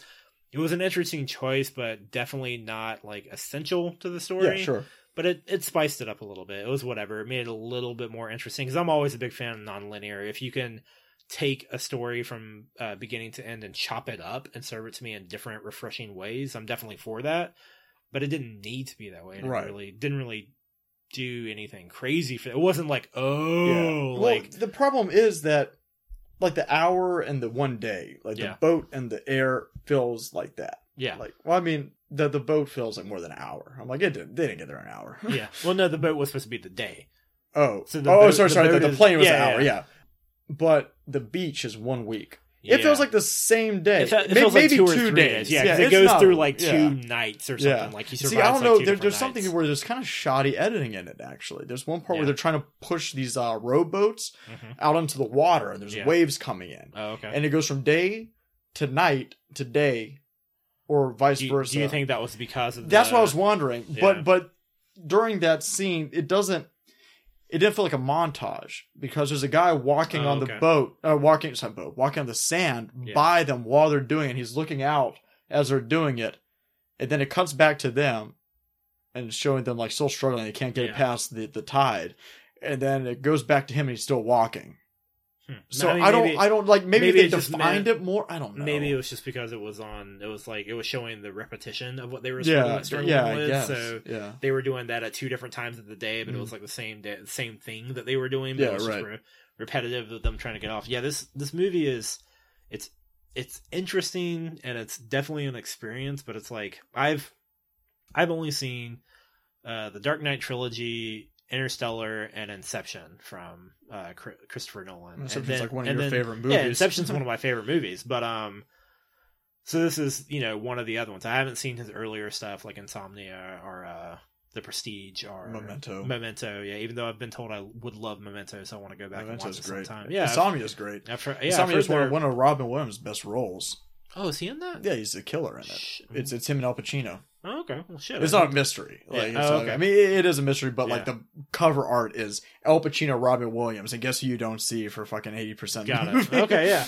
yeah, no, I, I definitely that's that's interesting. Okay, yeah, but I want I want to check out his earlier stuff. Yeah, even even out of his like big summer blockbusters for me, even out of all those movies, the Batman movies and everything, like this is my least favorite movie by him. Yeah, sure. I'm just like it's. Well, like I get the experience, Yeah. but the experience is not for me, and that's not what I was wanting Right. from this movie. right. That's not what I was. And I, uh, we mentioned it earlier. It's we should have we anytime this happens, we should applaud it.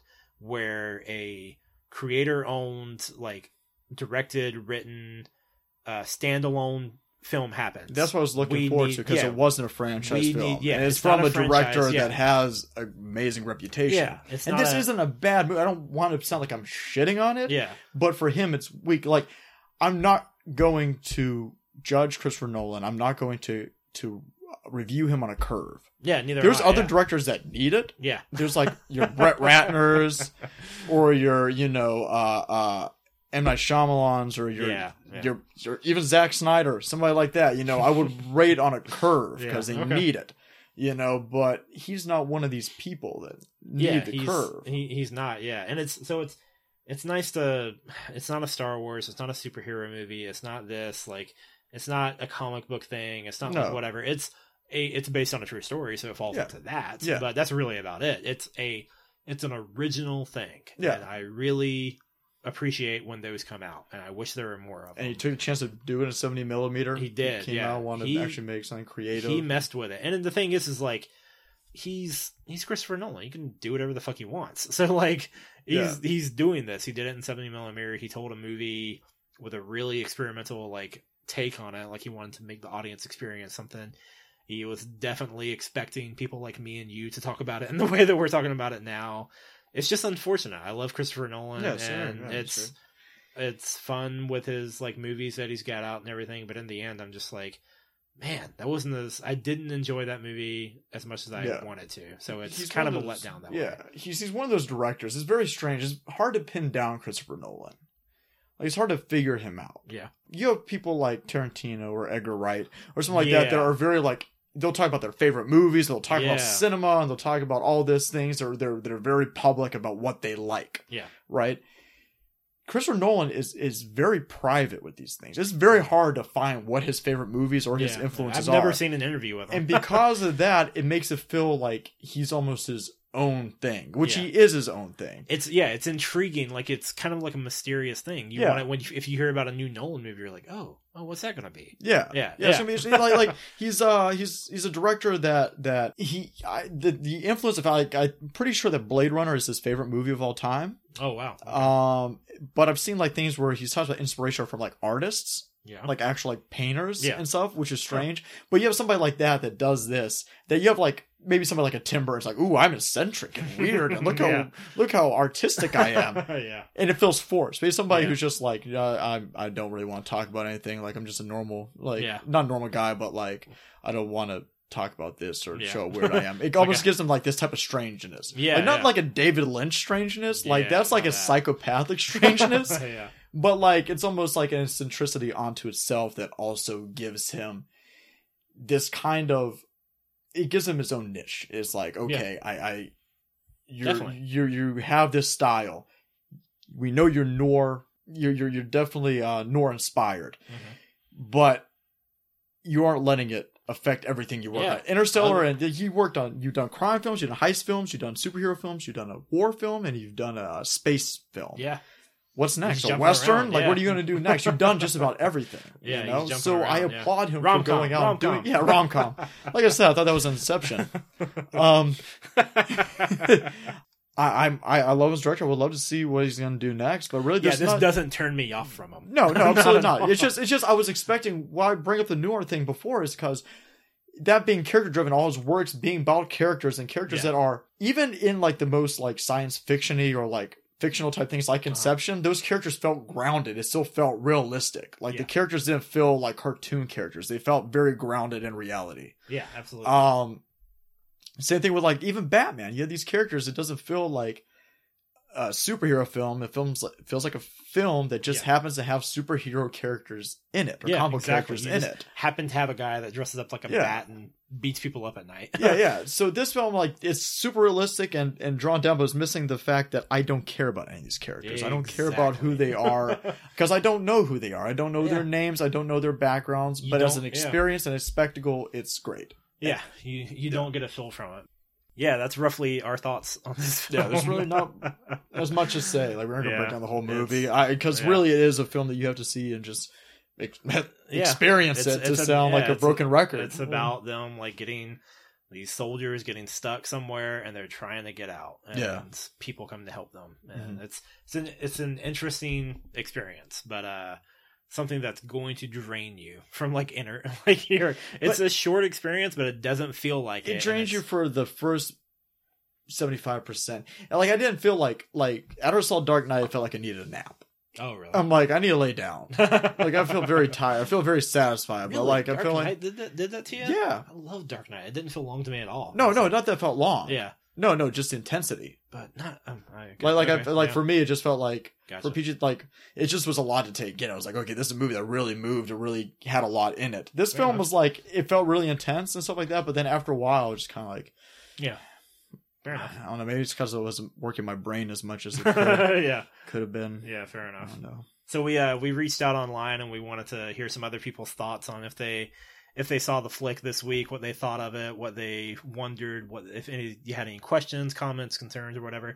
Uh, if you ever do about not even just the film we're seeing during the week, but a just film stuff in general. Not even that. If you want to ask us a question, if you want to do anything, uh, and the award goes to podcast. We're on Facebook, we're on Twitter, we're on SoundCloud, And our Gmail is, and the award goes to podcast at gmail.com. That's all one word. Uh, so hit us up, let us know what you have, what you think, what questions, just do whatever, because we're trying to get input from people and uh, see what people think and talk about it on air. And so we've got some of that this week. We've Mhm. got some, uh, I found some people on Reddit that were interested in talking about this movie. So our first thought um, about Dunkirk comes from comes from Christopher. He's on Reddit and he said, "I think the movie was more of an experience than the traditional movie formats that we know." Sure. Which is exactly what we've been. Yeah, that's Yeah. uh like I, I actually so I tried not to read any of these responses before we saw the movie, Yeah, just you know yeah. for spoilers or whatever. So um, just reading it out, like yeah, that's exactly. This movie is an experience, and it's definitely It is. Christopher is absolutely right. It breaks away from the traditional like thing of a story of like storytelling of film. Like Yeah. that's that's what it's both the strength and the weakness of this movie. And Yeah. It's, it takes a chance. I'm all about it. Like I do not want to discourage that in Hollywood Yeah. in right. the in the current film world that we have. I want to see. I, I enjoy tradition. Don't get me wrong.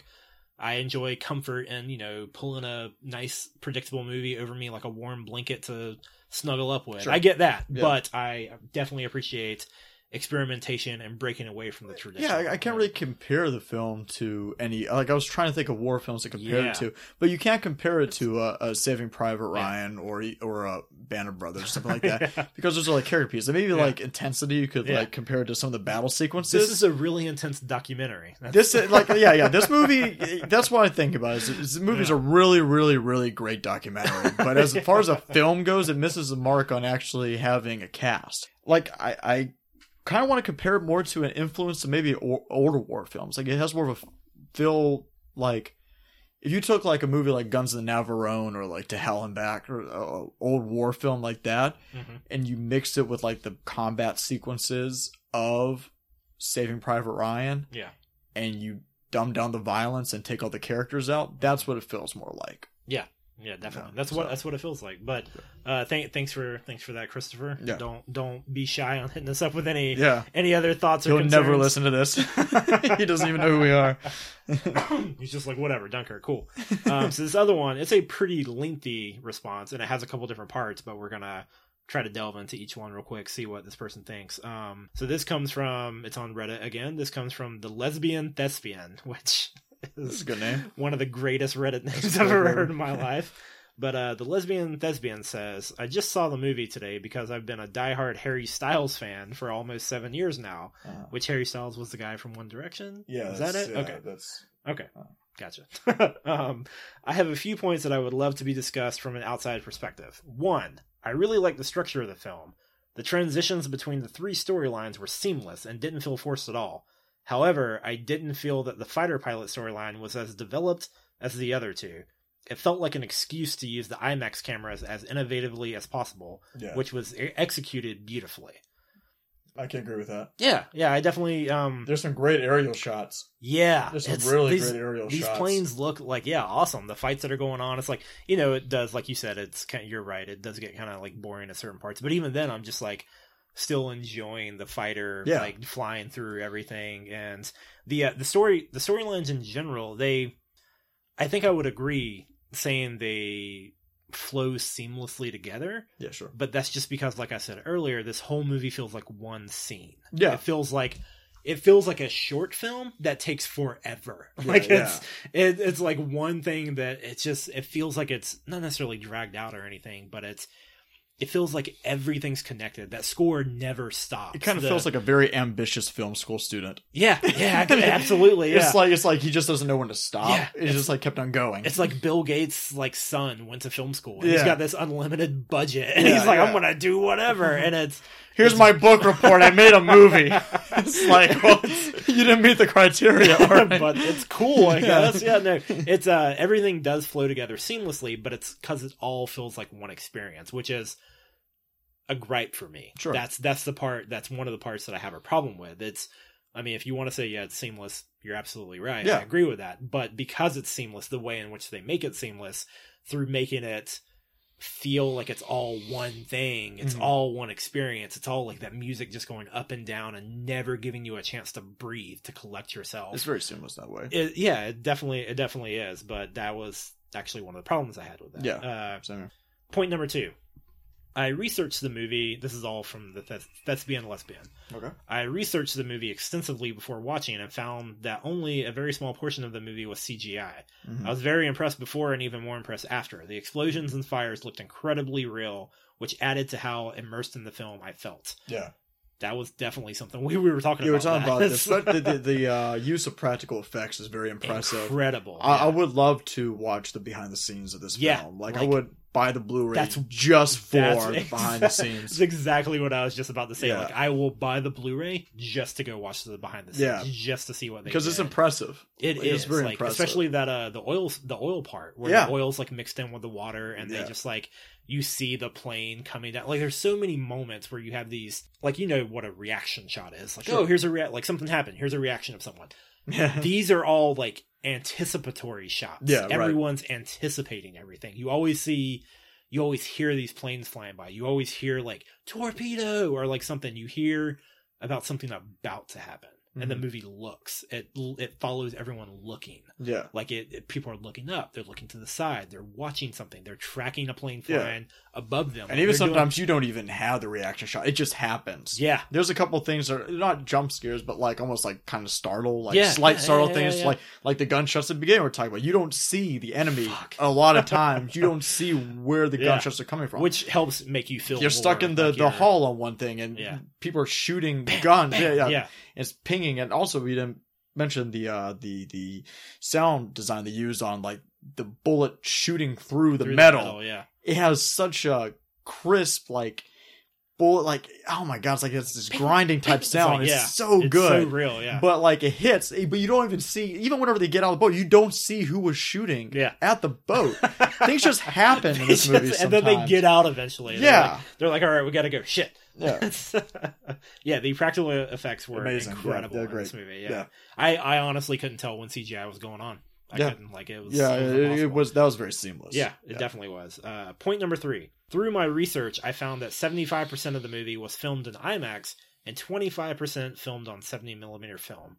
Because I knew this, I noticed the shots in 70mm film because I looked for the black bars on the top and bottom of the screen. Yeah. However, if I wasn't looking for them, the black bars would have gone unnoticed. The transitions between the different types of film was fantastic and seamless. Yeah. I absolutely agree because I couldn't tell what was 70 millimeter, 70 millimeter and what I wasn't actually look at yeah. when uh the 70 millimeter did happen we were talking about this earlier when it did happen like some of the shots where it was like establishing locations like the beach the waves Yeah. crashing and everything Yeah, it's yeah. fucking gorgeous I think you see the whole film also because you're so invested in the experience. yeah you're not you're paying, really not, you're not not noticing paying attention But yeah like Hateful Eight, like that whole film was shot 70 millimeter. Yeah. And you can tell, like this one, there was some things I was watching, like that looks digital. Like there's Mhm. definitely some things, but then, like we mentioned earlier, you can see like the flicker or like kind of the, uh you can see kind of the graininess in the actual Yeah, film whenever exactly. it's actually Yeah, yeah, there, which is is is much appreciated. it's like that almost that like that vhs haze yeah, kind of thing yeah, for sure. yeah, Yeah. it's it's incredible but yeah um very very seamless with that stuff uh point number four christopher nolan made history with this film because he created a new kind of imax film filmed with imax cameras dunkirk has shot has shots that have never been seen before actual vintage nazi fighter pilots which cost him five million dollars were equipped with huge imax cameras to capture shots never before seen Yeah. really good point yeah he's he's done more with this movie shooting IMAX than that shit ass movie Avatar ever did by James Cameron. showing us a whole blue world we've never seen. and a script he didn't work on in 20 years. and there's why are there's five more of those coming out? Why? Backed by no popular demand. he has a grudge against everything good and Yeah. like the movie goers. He's a very like, spiteful person. He's like, I'm gonna make these movies just because you don't want me to. Like, he's why? he's he's basically Steve Zissou from The Life Aquatic. I, I haven't seen that. So No? I don't I the Alright. reference. He's he's a very spiteful person. I was Um, surprised to learn that uh, those Nazi fighter pilot planes cost five million dollars. Yeah. That's ridiculous. Because he like you see a plane crash on the water. Yeah. And you're like, whoa. Yeah. Um, there, there's definitely a. I mean, it, it all looks great. Looks Um, so fucking good. This movie looks incredible. it look, yeah, it, it looks great. Uh, I, I, a bunch of those shots though, uh, were were very inventive. I really like some of those shots were just really noticeable, like noticeably different. There, there's one where the camera is uh, it's like cutting back and forth between people trying to get out of the water, and the camera is like sideways in the water as the person's trying to get out. I thought that was a really interesting Yeah. point because like the person's struggling, and so like you're sideways and you're watching. You feel like someone who's trapped that can't get out themselves, and you're watching someone else escape. Yeah, they do the same way because I got confused of which uh, maybe the same one you're talking about, but I I thought the boat was one way. I thought because it looked like they were Yeah. on top of it Uh-huh, and water's like raising, but they're outside the boat, and then they get overcame. I'm like, wait, what angle are we at? and then it shows it's like know, completely yeah, different it was angle. So creative. Yeah. I, yeah, it was. It was very uh dis disorienting. Which Yeah, it was. is a lot of what he was going for. Yeah, he, he did a lot more inventiveness and, and progressing IMAX than Avatar did, and getting a way for a whole bunch of shitty ass 3D films that disrupt the picture with a dark shade because Yeah. of your glasses. Yeah, definitely. Number five, last and final point. Um, the le- the thespian lesbian is curious as to our. No, I don't uh, like One Direction. That actually has to do with that there. Okay. Um, ha- honestly, how was Harry's performance? It's hard for me to judge because he can do no wrong in my eyes. Delusional fan here. Uh, I I don't know who he is. I mean, I know who he is in the movie. I don't know him, so um, Yeah. you're gonna get a very honest opinion. I thought he did fine. I I, I Yeah. mean, he did good. Um, he.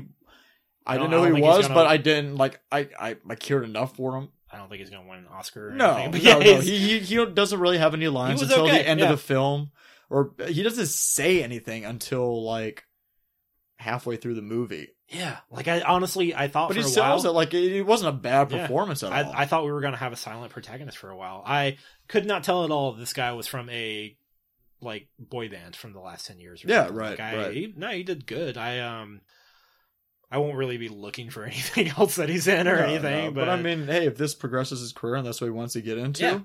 I mean, it shows potential for something that um, you you know, it, it's it's a different kind of acting. You know, Yeah.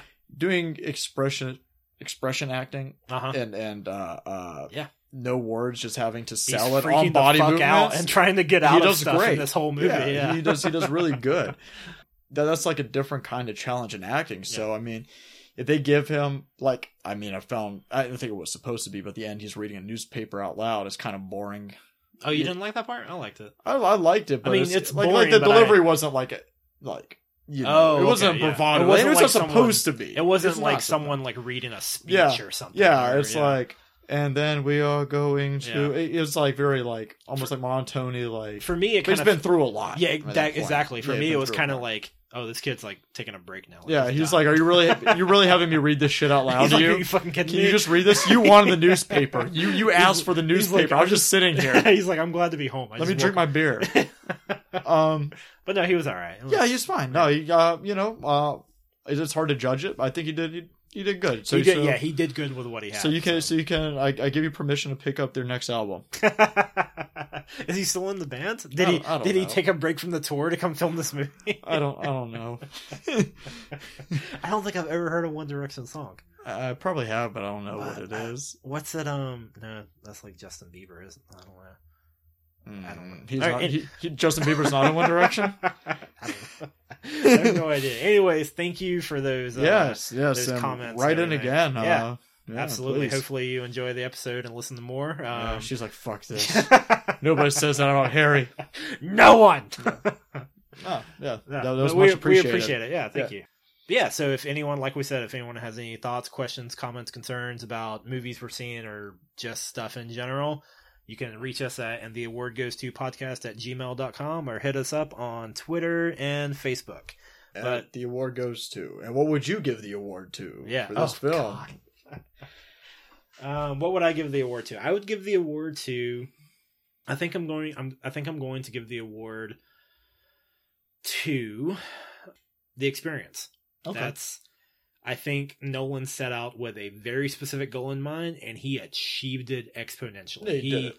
fucking got it. He did. He did what he, He- set out to do. even though it wasn't experience, an experience I uh even though it wasn't an experience I was too fond of too fond of or enjoyed too much, I think is a it is a feat in and of itself for a creator of some kind of work of art to set out with a specific intention and nail it with a perfect 10. Like Yeah. he got it. Yeah. That's exactly what he every technical aspect of this film is incredible. Yeah, I mean, not even just like, I, I, it all fall, it all funds, falls under technicality, anyways, like technical uh, attributes. But he had a very specific goal in mind, and A very specific vision. yeah, and he achieved it one hundred Yeah. percent. So, I mean, I guess the award, like to the director Christopher Nolan or whatever, but no, like to the experience, to the experience that he discovered, he thought of in his mind, and he put out there on the table.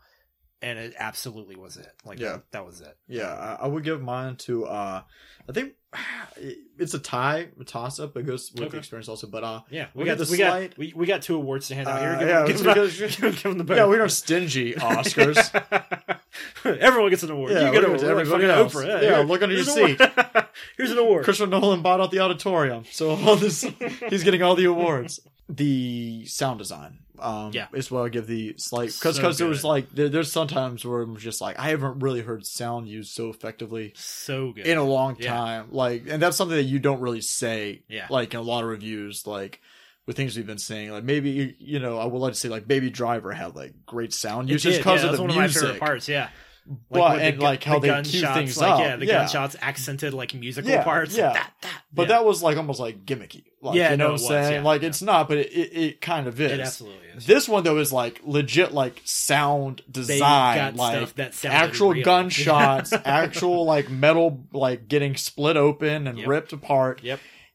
explosions hitting, Yep. rumbling the fucking theater. Like seeing this movie in theaters, Yeah. I will fully recommend. Seeing it at home, still great. If you got like a good surround sound. Watch a I guess, documentary yeah. first and then watch the film. Be like, oh, they recreated the documentary. Yeah, yeah, it would be Um, interesting. I want to go look up like Dunkirk actual documentaries or something. Yeah, or, yeah. like a book or something. I, I, I like. I, I like I like that, and the other thing I would give it to would be uh film, uh, or be how it got filmed, like Yeah. like cinematography, Absolutely, the shots, and and how she Yeah. said, um, the switches she they put on, um, like IMAX and to regular film, um, like just the inventive shots that he was doing, Definitely, yeah, things that we really haven't seen or aren't very common. Yeah. So definitely. Yeah. Was someone just knocking on the door? Oh, it is this house. It's fine. yeah, it's it's, it's next door. Oh, okay. Yeah. yeah Uh, so that's our thoughts on uh dunkirk yeah that's what we're giving the award to so we're gonna wrap it up real quick with the recommendation corner the thing that every week we delve into something that we've been watching playing reading uh jerking off to whatever we want like well, uh, first we, we- do have a comment. We did get a comment on Facebook. We got requests actually. oh okay Um, our buddy uh Whitley Gary yeah is uh, a friend of ours. She Oh, okay, uh, yeah, yeah, she know she Whitley, commented and asked, "Hey, will you review the Bye Bye Man on your podcast?" what the hell was the bye bye man Bye Bye Man was a really shitty horror movie that came out in January. And- really yeah, okay and it's like funny bad. is it It got it was it was it was a um Red Letter Media yeah refers to movies coming come out in January as Oh. called "fuck you, it's January" movies, and this is a "fuck you, it's January" movie. Like this is a big time "fuck you, it's January." I film. remember Ed talking about this movie. Yes, Ed saw it, Ed yeah. went and saw it. Yeah, I have not was seen shit. it. Yeah, I, I haven't seen it yet. but no. she requested that we watch this film. We can do and that, like, review it. Um, next you know, month or something. yeah, yeah. we- probably we're gonna have a break coming up. yeah, we're gonna have some pretty like we're gonna be able to give you guys content of reviewing Yeah. other films or breaking down directors or breaking down older films. Mhm. So if you have uh, a request, send it to us on the email or send it to us on Yeah, Facebook or we'll watch Twitter, It. We'll talk about it. Yeah. and uh, we'll we'll try to put in the schedule because we we want to just give you content. Yeah. Um, we try to watch like you know all the newest movies that we're interested in like every week. Yeah, that we think are gonna be like good or whatever. Even if we don't think even things that we we're- like, we're gonna start getting the habit. Things that we don't want to see, we're Yeah. gonna still have to. we're gonna go so we check out Halle it. Berry's new flick next month. Oh my god! August fourth is a very busy day because we got we got Detroit? Detroit, Yeah. which is going to be a really good awesome, film. yeah. But I'll say about this film, which is not a bad film. Yeah. It's just I have problems, more problems than I thought I was going to. Exactly. But Detroit actually looks like a really, really great film. It's got a really great director behind it. I think the Dark Tower comes out that day also. I'm not Okay. sure. It, it's not until next week. But if not, the movie that we may review, because I feel like Detroit would get on here and be like, this movie's great technically and blah, blah, blah, Yeah. is Kidnap starring Halle Berry. like, that might be the dissection movie that we have to do. Um, if you have not seen the trailer for Kidnap, Do yourself a favor. watch, watch the trailer for Kidnap starring Halle Berry. When we saw this thing, War for the Planet Apes, I laughed for the full two minutes of trailer. I was I thought rolling. it was a, I thought it was a fake trailer. I didn't think it was real. I was like, who, I was like, who gave this person a camera and access to Halle Berry? That like, is- what is going on in this trailer? That is going to be the greatest comedy of the year. It looks incredible. Yeah. um. Yeah, but if you have a recommendation or or uh, uh something that you a request rather than a recommendation request that Yeah, you want us to do, then we will. And uh, Willie, I can say that uh we should be able to do that. We're looking at it. Yeah, Yeah. within the next Yeah. like month or two, Yeah, we'll try to we'll try to knock Yeah, that out. should Yeah. definitely do that. um, but yeah, recommendation corner. Recommendation corner this week. What I've been watching, I've been catching up on it. It's not that long. I, I'll probably finish it soon. Um, so have you watched the Netflix original TV show called Glow? I've heard good things. So I know, I know Marc. so- I know Marc Maron is in it. I It like Marc Maron so a lot. Incredible. Yeah. Marc, yeah, Marc Maron is uh, amazing in it. Alison Brie is incredible in it. The fact that they're able to make Alison Brie like I am in love with Alison Brie. Yeah. Like I love her in Community. I'm just like she is the cutest fucking thing ever. Uh, and then you watch her in Glow, and she looks like shit. She she's still like pretty. Because there are women wrestlers in it. Yeah, yeah, yeah, yeah. So what it's about is uh Glow stands for Gorgeous Ladies of Wrestling. I'm Okay. a I'm a big wrestling fan. I've been a big wrestling fan for a long time. I'm just now recently, like within the past year or two, been kind of getting back in it. I Alright. back when I was in like middle school and high school, I really liked wrestling so Mhm. much so that like I wanted to for a good couple of years I wanted to be a wrestler. I was like, I'm gonna grow up and be a wrestler. It's gonna be awesome. And like my favorite was like, ever. my favorite was like Jeff Hardy. I love the Hardy Boys and like Lita. Like I was in love with Lita, Amy Dumas. My favorite is Mick Foley Mick Foley's awesome. Yeah, Yeah. yeah, yeah, he's cool. He's got so many different characters or too. Yeah, Goldberg, yeah. Go, I'm not a big fan of Goldberg. The- That's because it was the like Bear Jew. yeah, he was like WCW and stuff. But um, I was more into like WWF, and then when it turned into WWE, and that's what I continue to watch now, mainly because the Hardy Boys are back. They came back, Okay. and it's And Goldberg's awesome. Back also. He came back at one point. I don't know if he's still doing. Like I think he's one. Of, he's kind of like Brock Lesnar. Like he only shows up like every three. like, months "Hey, I need a check. Yeah. I'm tired of racing and he like monster throws trucks. people around. He like does a suplex and then leaves Right, or sure. whatever. No, but um, I yeah, I, I love wrestling and I enjoy Okay. it. It's super fun. I only got back into it because my good friend uh, Dan, who lives up in Portland, Mhm. he was super into wrestling over the past couple years, and I stopped watching it before I even got out of high school. I was done with it. I was like, whatever. And I thought it was, I was like, this is kind of stupid. I don't care about it anymore. And my friend Dan got me back. I'd watch wrestling with him sometimes, and I got back into it with him because I was like, dude, like, I asked, I asked him one night, I was like, why do you like this? Like, why are you like, why are you watching this like every, like, it's, I don't see the appeal anymore. I used to like it back in the day. It was fun. I was a kid and it was whatever. I even did backyard wrestling. I'm really surprised I never seriously hurt myself. But Right, I sure. did like backyard wrestling and I loved it. And I was asking him, I was like, why do you like it? And he's like, he gave me such a beautiful reason why. And I was like, fuck, I get it now. Like, all right. And I, so I'm now I'm back into it and it's fun. He's like, he's like, imagine this thing where it's a form of entertainment, you know, wrestling. He's like, imagine this thing where like, it's going on and it's really cheesy and really crazy and really over the top and just really whatever. And it's this like, it's a joke. Yeah, But, it, but it's a joke that you and millions of other people are in on. sure. And I was like, I'm sold. Like that's Right. like it was such a good. I was like, that makes so much fucking sense. Like yeah, it's just this thing that like none of it. It's not real. It doesn't matter. Like none of this stuff is really happening, and it's just awesome. It's fun to look at and you know just what like it's a joke that you're in on. You're just watching and you're like yeah boo Yeah, whatever. right, like it's right. just stupid. It's fun. Yeah. and I I see that now and like all the wrestling fans that are out there. It's super fun to watch them like react to stuff. Like oh no he jumped off a 20 foot ladder and put him through it it's Yeah. the stupidest stuff. And it's everyone's having a good time with Yeah, it. I sure. love it. And it's it's so fun. But Glow on Netflix is Gorgeous Ladies of Wrestling which apparently was a real thing and I don't know too much about it but besides the TV show there is an actual documentary on Netflix about the actual Glow, Gorgeous Ladies of Wrestling. And it's these women who are originally, I guess, just like actors, or at least so the show, I'll talk about the show, I don't know about the real thing. But in the show, Alison Brie plays a struggling actor, actress, actor, whatever. They're uh, interchangeable, I guess. But uh, she plays this female actor who is in L.A. and she's struggling to do like serious like female roles. Like it's just really funny, like opening scene in the in the show Mhm. where she's like reading. uh She's like auditioning for something and she's reading this part and she's like uh she's like it's this powerful like dialogue this powerful like she's giving a monologue and this is this is good stuff this like it's cheesy but it's good and it's Right. like it's like cool yeah awesome and she's reading it and after she gets done reading it she's talking to like the uh, camera crew and whatever because it's an audition she's talking to the people and she's like yeah i really like this i really like this part. It's so rare that you see a strong woman like in this blah blah blah like it's it's good i love it it's put like I, I i really like this part. And they're like oh you're reading the the men the man's role. And she's like what? Like, she was reading like the man's part in the movie.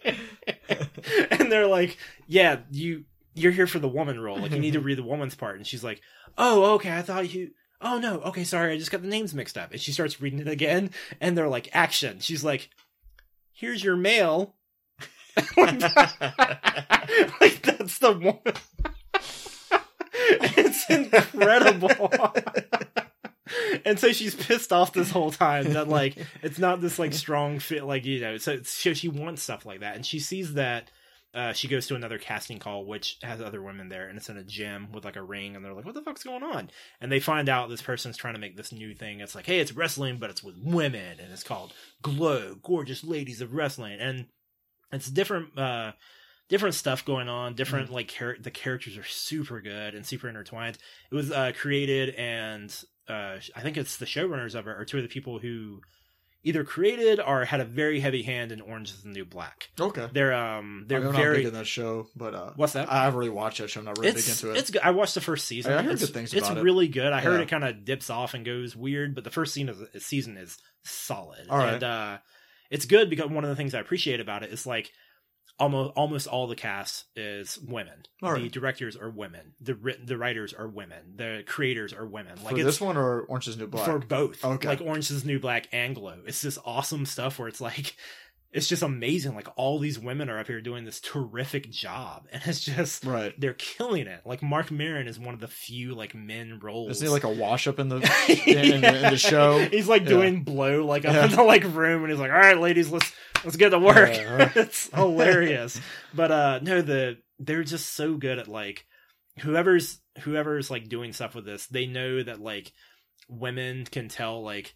Hey, this is a story about women. Let's probably put some women in charge of it to like they have a good viewpoint on Sure. what being a woman is. Let's fucking do this. And so they're coming up with things that like you don't really think like you know we're fucking guys we don't really think of this kind of like stuff that's in the Sure. show like this or orange is the new black or something it's this it's this stuff it's kind of the reason why even though i love joss whedon i wish a woman was directing and writing the batgirl movie Right. because it's about a girl like let's get someone who i want gail simone Sometimes I feel like movie. Joss Whedon's a girl on the inside, though. Seeing like he's a really, good- he's really good at yeah, it he is. Buffy yeah, that's what I mean. Like seeing like most of his yeah. work, like yeah with, with Buffy and, and he's re- Dollhouse, he's really and like good all at it. Yeah, yeah, things, absolutely. So if there is a guy that would do it, I'm glad it's Josh Whedon. But Even I like would, strong female characters like Firefly. yeah, yeah, absolutely. Yeah, he's he's he's really good at it. And um, but you know, I'd like Gail Simone wrote the new Fifty Two Batgirl, and it's incredible. Yeah, and I just think. I just think when you write, when you tell a story about a specific kind of person, it might help to have a spe- that specific kind of person Sure. in the room helping you tell that story Right, right, right. hoping you be like, hey, just so you know, like this is about this. Like this is something that these that we go through sometimes. Mm-hmm. So you might want to put this in. Like uh I think like you know in Black Panther, it's directed by a black guy. I think it's written by a black guy. Almost all the cast are black. Like guy. it's these Except for like experiences. Andy Serkis and like Martin Freeman. Yeah, exactly. It's these kind of experiences that we can't really think of as white men in America. That's Yeah, like right. cool. Let's get this in. Let's see these different points of view. Like it's good. It's spicing thing. I'm always for pushing diversity. Like yeah, let's let's do it. And Glow does a really good job. I'm like five episodes in out of ten, I ten or thirteen, I think, cool. that are on Netflix. Uh, super good Netflix original Glow. Check it out. It's Awesome. on there. It's incredible. Nice. I fucking love it. Very nice. Yeah, amazing. Meaning to check it out. yeah. I've been uh today or well this morning when I got off work, I downloaded it Nine Inch Nails released their new EP, Add Violence. Yeah, we were listening to that on the way yeah, to the movie. yeah. It's it's a short, tight little EP, five songs. From what I heard, it was Yeah, Good. it's good. there was like Um, one part where we were like, uh, what's going on here? Yeah, yeah. The, the the last song is eleven minutes long, and like six minutes of it, six minutes of it is just fade out. yeah, it's like But just like it gets more and more staticky, which is kind of creative. It's I mean, it's Trent Reznor's going to do what he does. yeah, yeah, and that's your favorite film composer. He is absolutely my Um, Gone Girl, Girl yeah. with the Dragon Tattoo, freaking Social Network. Like he, I love his film scores. Yeah. He's incredible. Yeah, I, I mean, I love the uh, first single that he released for this EP, "Less Than," um, and the other four songs are just like real, like kind of short little things. You know, they aren't too long. It's only a tight little twenty minute EP. Yeah.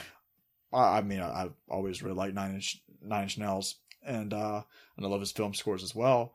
Academy Award winning Yeah, film score, uh, film composer now. Yeah, Yeah, Social Net- it was Social, Social Network, Yeah, yeah. okay. Uh-huh. Yeah, Social Net. Check, look it up if you have it like on Spotify or just like go to YouTube and look up like songs from that score. yeah, It's yeah. Get the score for it. Yeah, it's great. So good. So I've been listening to that.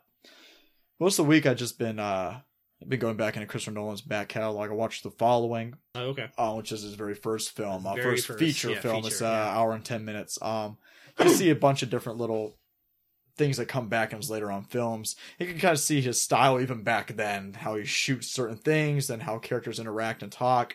Stylistically, he was always just like has has always been building on that. But other than that, the only other thing that I've really done this week is uh, watch the new episode of Game of Thrones Yes. for uh, season seven, which I don't think we're going to be talking too heavy about Game of Thrones because we it's so easy to spoil Game of Thrones. With this episode, nothing really big happened. still so good though. But it's good. It's, it's Yeah. you know first episode showing where everybody is now, setting up the grounds for where they're aiming to go or where Mhm. they want to go. they've only got two seasons left. Yeah, yeah, two seasons This- left. this This, one's like seven episodes. Yeah, this season and the next season. Yeah, and that season won't come out till 2019. They're taking a year off. Yep. But yeah, it's it's great. Um, there's some great scenes with the Hound in it.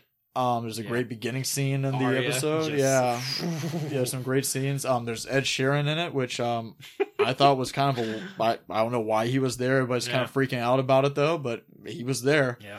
I, I didn't uh I, I just didn't know who that was. Yeah. I didn't learn until later when the internet was like, ah, Sheeran and I was like Yeah. so when it happened in the show. Oh, he makes music, right? Yeah, when it happened in the show, I was like, he was singing and I was like, Oh yeah. Yeah. Isn't that guy a singer? That's what he does, right? They're like, no, he's a novelist. You're like, shit, Shit. he's got a really good voice. That's George R. R. Martin. He writes Game of Thrones. they Oh. de-aged him. um yeah it's it's a tight little episode um cool to see everybody again I'm really excited to see Yeah. where the season's gonna go Yeah, not like you said, not too much happening, but No. it was good. never like does even Game of Thrones, even Game of Thrones, like even their slower episodes are Mhm. still like Emmy Emmy worthy. oh yeah absolutely so good. yeah so They're- well put together Yeah, that's just- why it's such a phenomenon yeah, such a good story being told, such good acting happening. So just uh, yeah it's incredible. Yeah, that, yeah, I definitely. I'm that's one of the things I like. I'm watching every week Oh, when, yeah. it, when it's on. yeah for sure like there's very few shows that I will make sure to like every week when it comes on to watch. Game of Thrones is in the top. Like it's absolutely I'm making sure I watch it. But yeah, it was I, I caught that too. It was incredible. yeah but that's uh that's my recommendation course they definitely uh give give uh add violence the the download I think it's only like six bucks on itunes it's a good little ep Oh yeah, yeah. I'm definitely gonna be checking that out. Yeah. yeah I uh it's not the recommendation corner, but it's like this week this week with Megan. I want to tell everyone what she thinks of Lost so far. Hang on a second. Uh, to Let me find it on recap, uh, our friend Megan just started watching Lost, yeah. and JT is a huge Lost It is my favorite TV show ever. and she can't seem to really get into it. Yeah. So he wants to give you, or at least as of last week, um, we had the first update.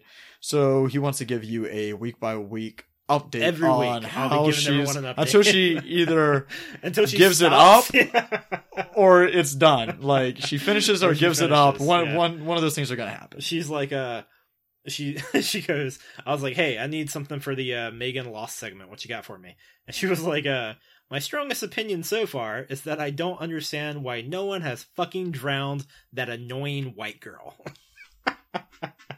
there's there's a really annoying If they were if they were in this uh, if they were in the Dunkirk universe, she would like She- drown like drowned, probably yeah. immediately. she'd be drowned yeah, she'd be dead. Thankfully, Christopher Nolan isn't directing Lost. Yeah. No, uh, there's this uh, there's this white girl, and uh, she's like this prissy kind of like popular, like whatever. She's like they're on a desert island. She's like working on her Yeah, fucking right. tan. Mhm. Her name's Shannon, and she's a really interesting part of her character is the fact that she's in denial the whole Right. fucking time, and so like she doesn't think they're trapped. She's like, yeah, we're the boats are coming. Like planes have black box. Like shut the fuck up. Like people are coming to rescue us. She's really annoying in the beginning because she is that girl, Mhm. but um, her character gets really. Everyone on that show just gets developed mostly on that Yeah. show. Like everyone's pretty developed, but like most of them get pretty like interesting, and she's she's definitely one of them. And I was like, yeah, don't worry, she gets better. And she was like, why? Because they eat her? And I was like, no, no, they just uh. It, it gets better. She also she also thinks everyone's racist as hell in the show, which is definitely something that kind of comes up. Like racism comes Is up there in the like one black character in that show? There, well, I mean, it's not that the creators are racist or anything. There's like one or two. There's a couple of I know Lance black- Reddick is in it later on. There's a lot of white Yeah. people. Yeah, Yeah. absolutely. But um, there's a couple. There's a couple of black. The ratio is not good. it's, it's not in their favor. But um, there's definitely there's like an Indian guy. There's an Asian guy, or Mm. yeah, he's Korean. Um, there's a couple of black people and everything. It's yeah, it's a very predominantly white show. But more specifically, she was saying like some- some of the characters are kind of racist. And I was like, yeah, they're they're kind of written that way. Like some of the they get on the island and they interact, and like some of them some of them break down to their very basic like you might not think yourself as racist, but then you end up saying something that's very right, racist. Yeah. One of the uh, like one of the couples, it's a man and woman. Um, they are Korean and they're constantly mistaken for like Chinese or something Of course. and uh it's it's interesting because people like they're some some of them are quick to point out like Mm. uh they're korean and then like later on like when some of them become friends someone might say like oh this whatever chinese bastard and he's like hey he's korean like they start sticking up for each other they start doing this That's such a stupid trope to start It- on. It's like, it- oh, you're Chinese because you like. It's like, But but, it's- it's, kind of realistic though because people do that. thing. But it's such a like, it's such a cliche. It, it is, It's but like- it's cliche because Yeah. it's fucking realistic. Yeah, like right. it happens a lot. There's also an interesting one. One of my favorite scenes in the show is a uh, like Saudi Arabian guy named Mm-hmm. um named uh, Sayid, and he's talking to this big like fat white guy named Hurley, and they're talking about like before they landed on the island and stuff, and he's like. He says that he, uh, they're like, work, he's working on a walkie-talkie, Sayid, and he's like, "Oh, um, Hurley's like, how do you know all this or something? And he's like, oh, I was uh, a techno, like a tech technical person, like in the war or whatever. Mhm. And he's like, uh, oh, which war? Like the. It turns out it was the Gulf War, and Hurley's like, oh, I had a buddy that served in that. Like, where were you? And he was like, he's like, uh, he's like, what branch were you in? Like Navy, Army? And he's like, the like Iranian Republican Guard or like Yeah, whatever it right, was. And he's like, oh. And it's just this really like it shatters everything for a second. And you're like, fuck. Like the like it's it's. I think the show is really good at doing Yeah. stuff like that where they turn things on its head sometimes and make you. It's also very like post 9-11, so Yeah, sure. like all like yeah, it's like had that- 2003 to yeah, start. yeah, yeah. It had that some kind of social commentary a little bit with that, but so that's her. That's her Two thoughts on it. she also wants to know what the fuck's up with the polar bears because there's polar bears on the island at one point. Because polar And bears are awesome. Yeah, they're explained at one point. She'll she'll get to it eventually, but that's that's Megan's thoughts. Spoiler, alert. Megan, they're gonna give them Coke. Polar bears love Coca Cola. Oh. Oh no, that's not why they're white. No, I mean Coca Cola, like the I thought you were- commercials. I thought you were Come on, JT. cocaine. I was like, yeah, that's why they're pissed all the time. They're on cocaine. Yeah. No, uh, but yeah, that's. I think that's it. Is that it? I think so. Are we good? I gotta. think- Go, I gotta go pee. yeah. We're good. Okay. I think so. so thanks everyone for listening. That's our thoughts on Dunkirk with the uh, news that we had. Our- Rip, rip yeah. George Romero again. Our most controversial episode yet. because we don't really care All about the movie that's 98 on Rotten Tomatoes. One all of three. Fuck the hierarchy. We'll take you on. live, live by it, man. Yeah. We, we're rebels. We don't, Viva we Revolution. don't care what you say. No, uh, those are our recommendations. Also, check out the new Nine Inch Nail albums and Glow on Netflix. Yeah, sure. uh, like like we've been saying, we've uh, we've actually got some responses this week, so that was cool. That's if good. you if you have any questions about anything, requests, whatever, hit us up on Facebook. It's and the award goes to. I'm pretty sure our whole name is in the award goes to podcast, but you can just look for and the award goes to, and we'll be on there. We're also on Twitter. We're on SoundCloud. I think we're gonna have an Instagram at some point. I don't. I don't fuck it, with I'll Instagram. probably make it so, this yeah. week so Yeah, you can see our pretty faces. Yeah, you can. You can do that. We'll post pics when we do stuff. I'm like, hey, we're standing here eating theaters." ice cream. yeah, I, that's something we do a lot. exactly. Eat ice cream, Yeah, yeah. standing. And uh if you want to hear if you want us to know any of your stuff, request comments or whatever, you can email us at and the award goes to podcast g- at gmail.com. That's all one word. And the award goes to podcast at gmail.com.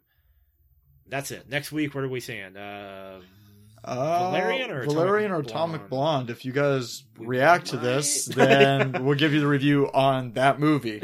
So say which one you want to hear the review on. If any of Yeah. you even give a shit. If not, we're just gonna choose one. yeah. I mean, I'm definitely seeing both regardless. yeah, yeah, sure. And but we'll- uh, I mean, we we're thinking about maybe doing a double review, a double episode, yeah. But um, we'll see. Yeah, we'll see how Yeah. it works. Regardless, it'll be one of them. And then you know, next month it'll be August and kidnap baby. Oh, kidnap. God damn it! Oscar award winner, future Oscar award winner, kidnap starring Oscar award winning. I don't know how that ever happened. Halle Berry. I know how it happened. Fucking Catwoman, man. It's... Oh, yeah. Every sucker has a moment. She's gonna be in Kingsman though too. She's Okay. gonna be in the Golden Circle. Yeah, she probably got a bit role in it. Yeah. yeah, she's probably. I'm really looking forward to Julianne. You, you know, you that know movie. what won her the Academy Award, and, and we all know why she won the Academy Award in Monsters Ball, and that's probably what they're going to do with her in Kingsman. What was that? She had a sex scene. Really? Yeah, Oh yeah, it wasn't her and like Billy Bob Billy Thornton. Bob Thornton. That's right. Yeah. Yeah. I didn't. I didn't watch that movie. Yeah, Yeah, but So, I've heard she won for that film. I remember that now. Yep. She probably won't have a big role in Kingsman. Probably not. I'm really excited for. Like, oh, you need money? You're like, okay. yeah, she just. You gotta, gotta make. Pay. That's a good way to make money. Shit. Why not? Yeah. Yeah. Absolutely. All right, guys. We'll see you next week. Bye. Bye.